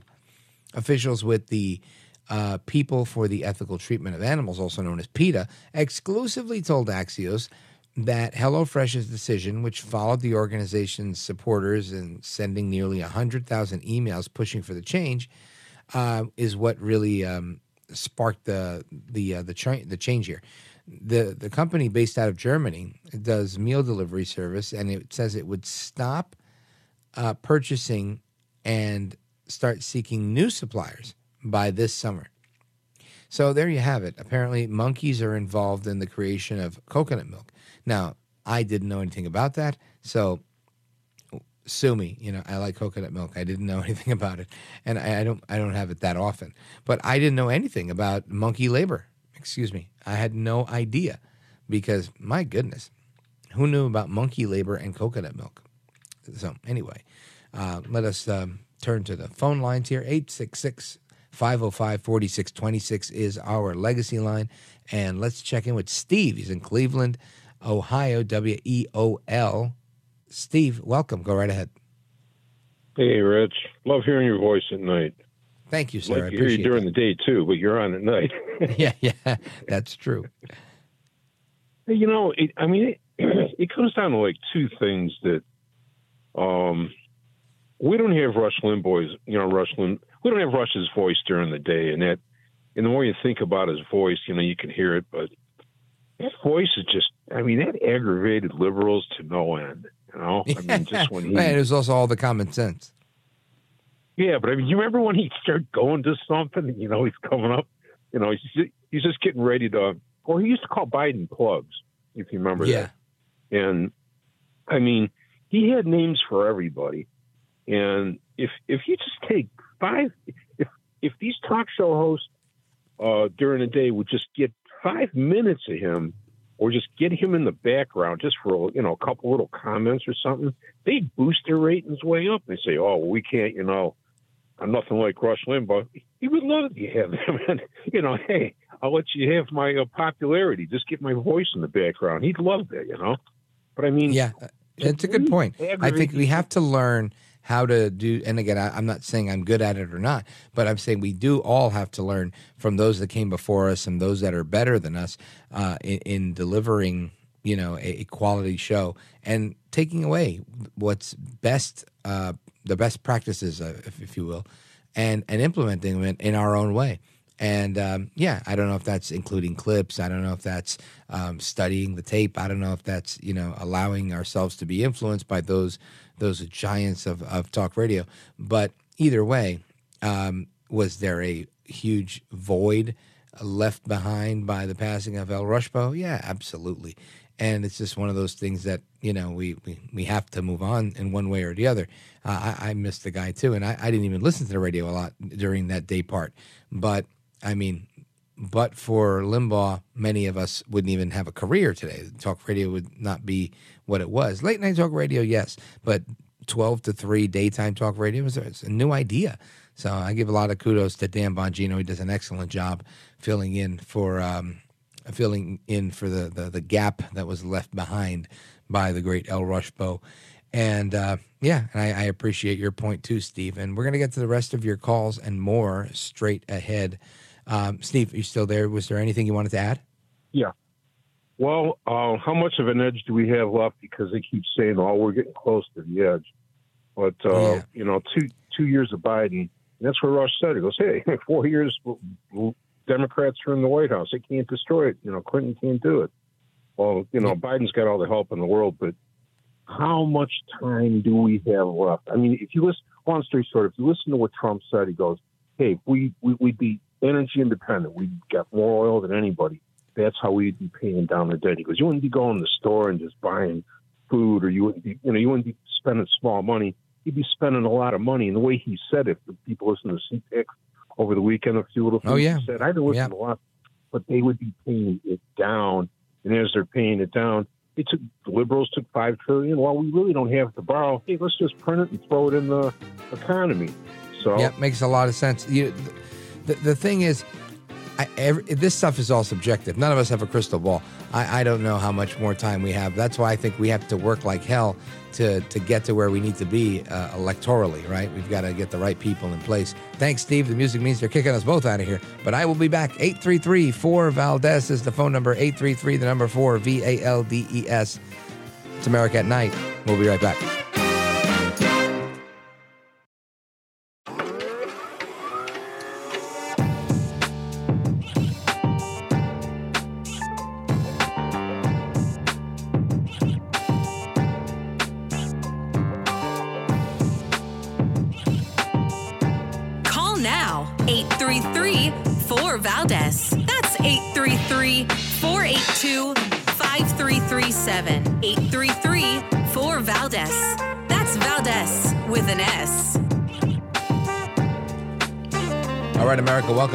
Rich Valdes, Valdes with an S, by the way. And uh, I remind you of that for many reasons. One, so you don't misspell my name and you can find me on social media and download the podcast, America. Uh, no, it's Rich Valdes, America at night.com. But just to tick off every last person that hates that I say it. I love to bother people. It's kind of like when I meet people, mainly uh, women. I will, um, you know, let's say, for example, I meet someone named Elizabeth. Um, I'm guessing she doesn't want a diminutive version of her name as a nickname like Lizzie. Um, or if I meet someone named Rosemary, I would say Rosie. Uh, just and it's in an effort to bother them. I don't know why, but I, I have this um, this thing where I like to be like the annoying little brother in, in many ways with with these uh, with these names that that you know just bother them. I I I find uh, I find it fun for whatever reason. Call it a maturity, if you will. Anyway, uh, there is a um, a story about cricket flavored ice cream, right? Cricket flavored ice cream, and um, it, it, it it's interesting to me because people are on this big push to make things healthier, and you know if you need protein, eat the crickets or whatever it is, and and Reese's Pieces, they're looking to make vegan peanut butter cups, and the way they're going to do it is by switching from milk chocolate and using whole milk to using oat milk so that they can make this product vegan. And I just think that's um, just an interesting thing. So we're going to continue with your calls. And uh, let's go to Sarah in Bedford, Indiana, WBIW. Sarah, go right ahead. Uh, I have two kind of unrelated topics, but the first one is speaking of criminals on the run, there was a Japanese Yakuza mafia guy on the run. He was in Thailand. He had this big, beautiful tattoo that covered his torso. Tourists decided to take a picture of it, and he, he said, okay. And she posted on her media, and guess what? The Thai police realized they had a criminal on the run, and they arrested him. So he's given away by his tattoo. Then another thing is, last night we're talking about child molesters. There used to be a group, it's defunct now, called uh, Perverted Justice. It was volunteers that would set up decoys with web pages. Yep. And uh, yep, okay, you heard that. My Oh, I remember. sister- Yeah, they used to make Yeah. videos too. yeah, my sister actually helped for about a year or so, and what she did, she was not a decoy, but what she did was help set up fake web pages, which is hard because if you're an adult and you're trying to make web pages that look like like a 15 year old or a 13 year old girl would have it, um, yeah, that's kind of hard. Make sure you got the right musical taste and cultural references. But she did she did some work for them, and uh, it was a really good group. You know, Sarah, on Friday, I think it was Friday, when I was uh, on Radio Row at CPAC, I interviewed a young lady, and it, it aired on Friday, and again uh, over the weekend if you heard the best of. But you could check it out at Rich Valdes America at night.com to check out our CPAC coverage. But there was a woman I interviewed named Vicky Richter, and she's a German national from Germany, but she's in the United States doing different projects on human trafficking. And she had worked with the um, another group run by Craig uh, Sawman Sawyer out of Arizona, and they they did a sting operation working in concert with law enforcement at the Super Bowl, this last Super Bowl, and um, the the work that she was doing led to the arrest of five different guys that were trying to traffic uh, children at at during the Super Bowl, like making exchanges and that type of thing.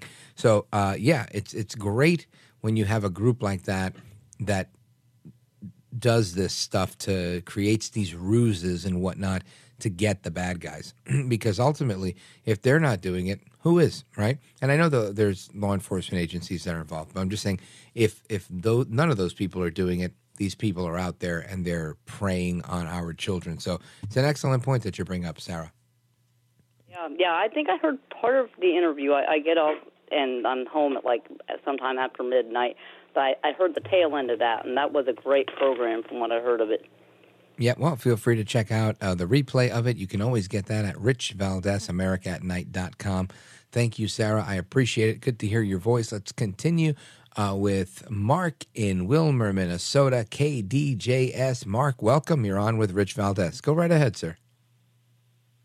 Hi, Rich.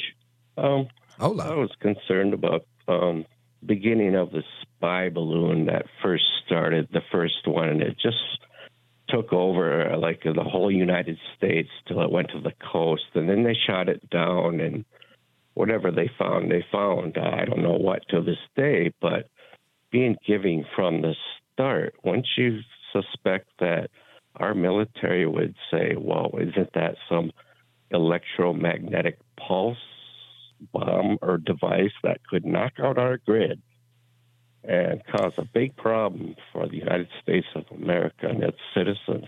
Why did they just let that go by? Yeah, well, I had that conversation again. And if you want to check it out, I'll give you the same advice I gave uh, Sarah, which was to check out our website, richvaldesamerica at night.com, and go back to that date. Um, and it, you'll find that we did an interview with um, General Blaine Holt. He's an Air Force um uh, Brigadier General that's retired now, but he was the representative to NATO from the United States, uh, and he explained uh, very similarly, like you did. He said, "You know, we don't know what was in this balloon, but it may have had this, it may have had that, it may have had a number of things." Uh, which are of concern, and he knew that they were flying above uh, nuclear facilities when they were doing their spying and whatnot. So uh, China claims that we didn't need to get that close. We could do it from our eye in the sky. We have a satellite there that can handle that.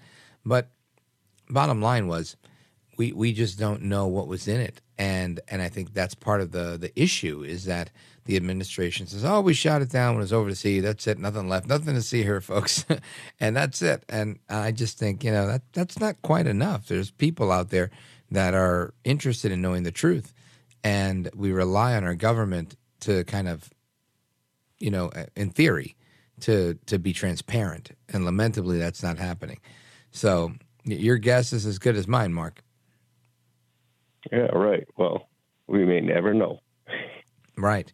Uh, thankfully, we know we didn't have any blackouts or any grid issues, but uh, that doesn't mean that they're not to come down the road. So we have to remain vigilant. Anyway, we're going to continue with your calls and more. Thank you, Mark, for your call from Willmar, Minnesota, KDJS. And um, our phone number, 833-482-5337, 833, the number four, and my last name, Valdes. We're coming right back. This is America at Night with Rich Valdes.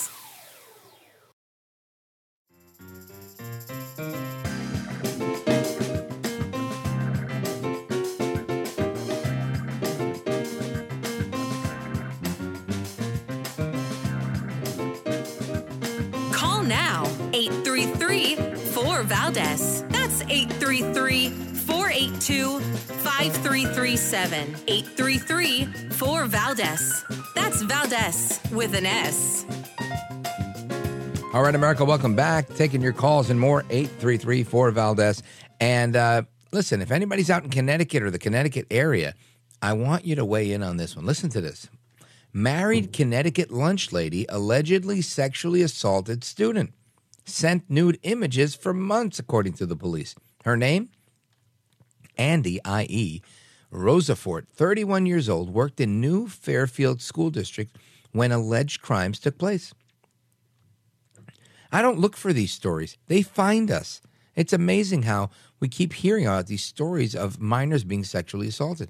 This married Connecticut school employee allegedly had sex with a student, sent him several nude photos and videos for months, asking him to send her sexually explicit videos, according to a probable cause affidavit obtained by Fox News. Uh, Andy Rosafort was arrested in February. She's 31 years old and charged with second degree sexual assault, enticing a minor by computer, and risk of injury to a minor after a month long police investigation while she was working for New Fairfield Public Schools. Rosafort had worked for the cafeteria at the New Fairfield Middle School. She allegedly began communicating with the 14 year old victim while he was in eighth grade and then assaulted him while he was in ninth grade. She was arraigned in Danbury Superior Court on March 1st and pleaded not guilty to all charges. Uh, so she is innocent until proven guilty. Um, looking at a picture of her, she's not ugly. Um, I don't I don't see why people do these things, but fascinating. School district put her on leave after the allegations came to light at the end of the February, and she then resigned the next day. She began exchanging messages on social media with the victim while he was in the eighth grade, according to the affidavit. There was nothing sexual about the messages until September of 2022. That's when Miss Rosafort allegedly messaged him, You want to see something? and then sent him an explicit image according to the affidavit. There was the first sexually explicit photo that she allegedly sent them. And she was always known to talk to the freshman boys and began conversing with the victim while he was in eighth grade. They must have said that three times. Her lawyer, Jennifer DeCastro, uh, declined to comment says she's awaiting discovery materials. The school district didn't return Fox News calls after the victim received their first uh, explicit image in September of 22. He asked Rosafort if she sent it to him by mistake, according to the affidavit, and she allegedly responded by sending him another photo. She routinely asked him to send her sexual videos in return for the images, and this went on for months until January 13th, it's alleged, when the victim unexpectedly left a friend's party and behaved oddly after he returned, the friend's mother told police. Wow, he got ratted out by his friend's mom. Fascinating story here. Um, it's fascinating that they're happening every day, and each day we have a different story. So I'm curious here. Um, what are your thoughts on this? Why? Where is this coming from? Why are so many 31 year olds are becoming um, indicted or charged or you know um, arrested on on these charges of of sexual assault of a minor. Like, why is this happening? Is it happening all the time and we just didn't know, and we're just happening to notice because you know that's how it is. It's like once you see one blue punch buggy, you start to see a million of them. I don't know.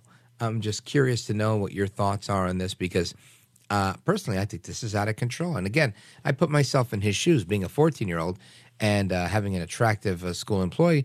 You know, I would have been like, yeah, oh yeah, hell yeah. But at the end of the day, look, this is, you know, this isn't about um, another notch on one's belt or whatever.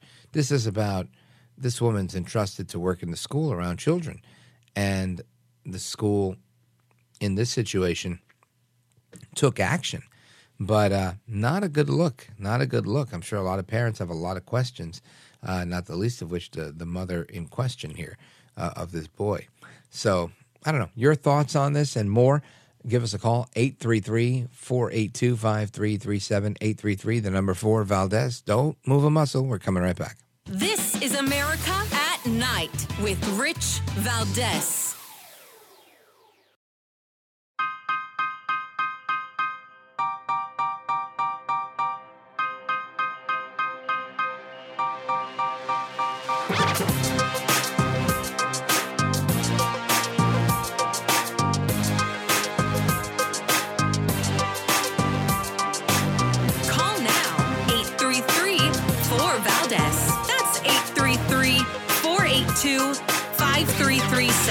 Seven eight three three four Valdes. That's Valdes with an S. All right, America, welcome back. And I just want to remind you again, if you missed any of the program tonight or any of our interviews, which uh, I tend to think not because I'm doing them, but because we have great guests uh, and and the best opinions, that's because I'm giving them. Um, you can check it out at Rich Valdes, America at night.com. Rich Valdes, America at night.com. I want you to hear a short clip from E.J. Antoni, who was with us tonight. He's a uh, senior fellow at the Heritage Foundation. He's an economist. Check this out. We still talk about dollars as our currency, but we haven't had dollars for a very long time in this country. What we actually have are, are Federal Reserve banknotes. And, you know, right. that's been the case ever since we had the Federal Reserve. And so all you really need to do is amend that act to change the currency. So that's uh, our conversation with EJ Antoni. If you missed it, gr- uh, great. Check it out. Uh, America at Night with, uh, sorry, Rich Valdes, America at Night.com uh, to get the full uh, conversation on central bank digital currencies or CBDCs, the new digital dollar that's being proposed. And we also chatted with my buddy Ameer Benno. He's a constitutional attorney as well as a civil rights lawyer and uh, we talked about equal protection under the law. Listen to this. The likelihood of having a majority of a grand jury uh, being uh, opposed to Donald Trump is it's almost a guarantee, and so they're going to do it. Mm-hmm. Whether if if Donald Trump is successful and he, he runs and he, he, he wins the presidency and a criminal case is still pending, then I believe constitutionally that all of those criminal prosecutions would have to stop. So that's uh, Ameer Benno. Check out that conversation as well. And um, speaking of um, lawyers and whatnot, there was the, the, the big hearings, the January 6 hearings, and many considered them to be a sham. And uh, and I'm one of those many people. But uh, Chairman Benny Thompson today was approached by my friend Kerry Picket from the Washington Times, and uh, we have a little bit of audio on that confrontation. Listen to this. Presentation that came out last night calling the January 6th, Kerry Picket, Washington Times. Thought calling the January 6th Select Committee liars, saying you guys selectively edited the uh, the tapes, said that you guys pretty much Tucker Carlson, particularly the way you guys put out selectively edited clips, put in sound that didn't exist from the producers from the from NBC. That's not true. Tell me. Just told you it's not true. Well then, What you want me to tell you? It's not true. okay, Senator Hawley, you have clips of him running by himself when the fact that there are a whole bunch of senators who are actually running out to, to, together he was mocked. Is that true or is that not true? Say again. Senator Hawley running by himself when he was running with a whole bunch of other senators? You saw him running. He was running with a whole bunch of other senators, though. You saw him running. He was running with a whole bunch of other senators. I stand by the tape. Tell us how. What about Jacob Chansley? He was he was completely peaceful. I don't know it. Thank you, sir. She's talking about the QAnon shaman. Everybody in January 6th knows that guy. That's the guy with the horns on his head. And that's Jacob Chansley. And she says, you know, what about Jacob Chansley? And he says, I don't know. I don't know who he is. so I just think it's so funny. That's that seems to be the way out of trouble in, in Washington. I don't know. Sure, I don't know. I've never heard of it. I don't know anything about it. And that seems to be how you get out of trouble. That's Rep. Benny Thompson disputing the accusations uh, from Tucker Carlson at the Fox News Channel that the January se- uh, 6th Select Committee was deceptively editing the thousands of hours of U.S. Capitol security footage that they used in order to um, move their uh, agenda forward at the at the committee. Very bad news, in my opinion, uh, because it, it didn't really get to the bottom of a whole lot of anything. Right? They wanted to hold Trump accountable. They didn't get anything because they couldn't find anything on him. Is Trump some sort of mega gangster? No, not at all. Um, it's the reality is they just didn't do an effective job of trying to make this case and, and pinning it on him. Maybe they might have fooled some people, but I don't think they um, they made an effective case, in my opinion. Now, there's uh, some audio I want to talk about with respect to January 6th. This is Adam Kinzinger. He's on CNN today, and we're talking about, in his opinion, how the January 6th Select Committee was one of the most transparent in history. Listen to this. In terms of saying that we've hidden this footage, oh, we had one of the most transparent uh, hearings in history with the most footage we've ever shown in history. And every single, almost, uh, witness that came in front of us was a very partisan witness. They were all Republicans that came in front of this committee. That's Adam Kinzinger, folks. And uh, as you know, he's out of Congress now. He's uh, persona non grata in the Republican Party. And uh, he's continuing to say, look, we did the right thing. Everything was above board. Everybody was being honest. I'm not buying it. Not the least. Not in the least. Anyway, uh, take care. Good night. And God bless. Hasta la próxima. We're going to do this again tomorrow. I'm looking forward to it. And uh, another edition of Open Phone America and America at Night with me, Rich Valdes. Take care, everybody. The Bigger Pockets portfolio of podcasts are worthy of your investment. We're having a real conversation as real real estate investors. New episodes available every day. It's important to buy where it makes money and not necessarily where you want to travel to. Bigger Pockets, On the Market, Rookie Real Estate, or Money Podcast. The purpose of flipping is to create more cash so then you can reinvest into other types of properties. The Bigger Pockets Podcast on YouTube or wherever you listen.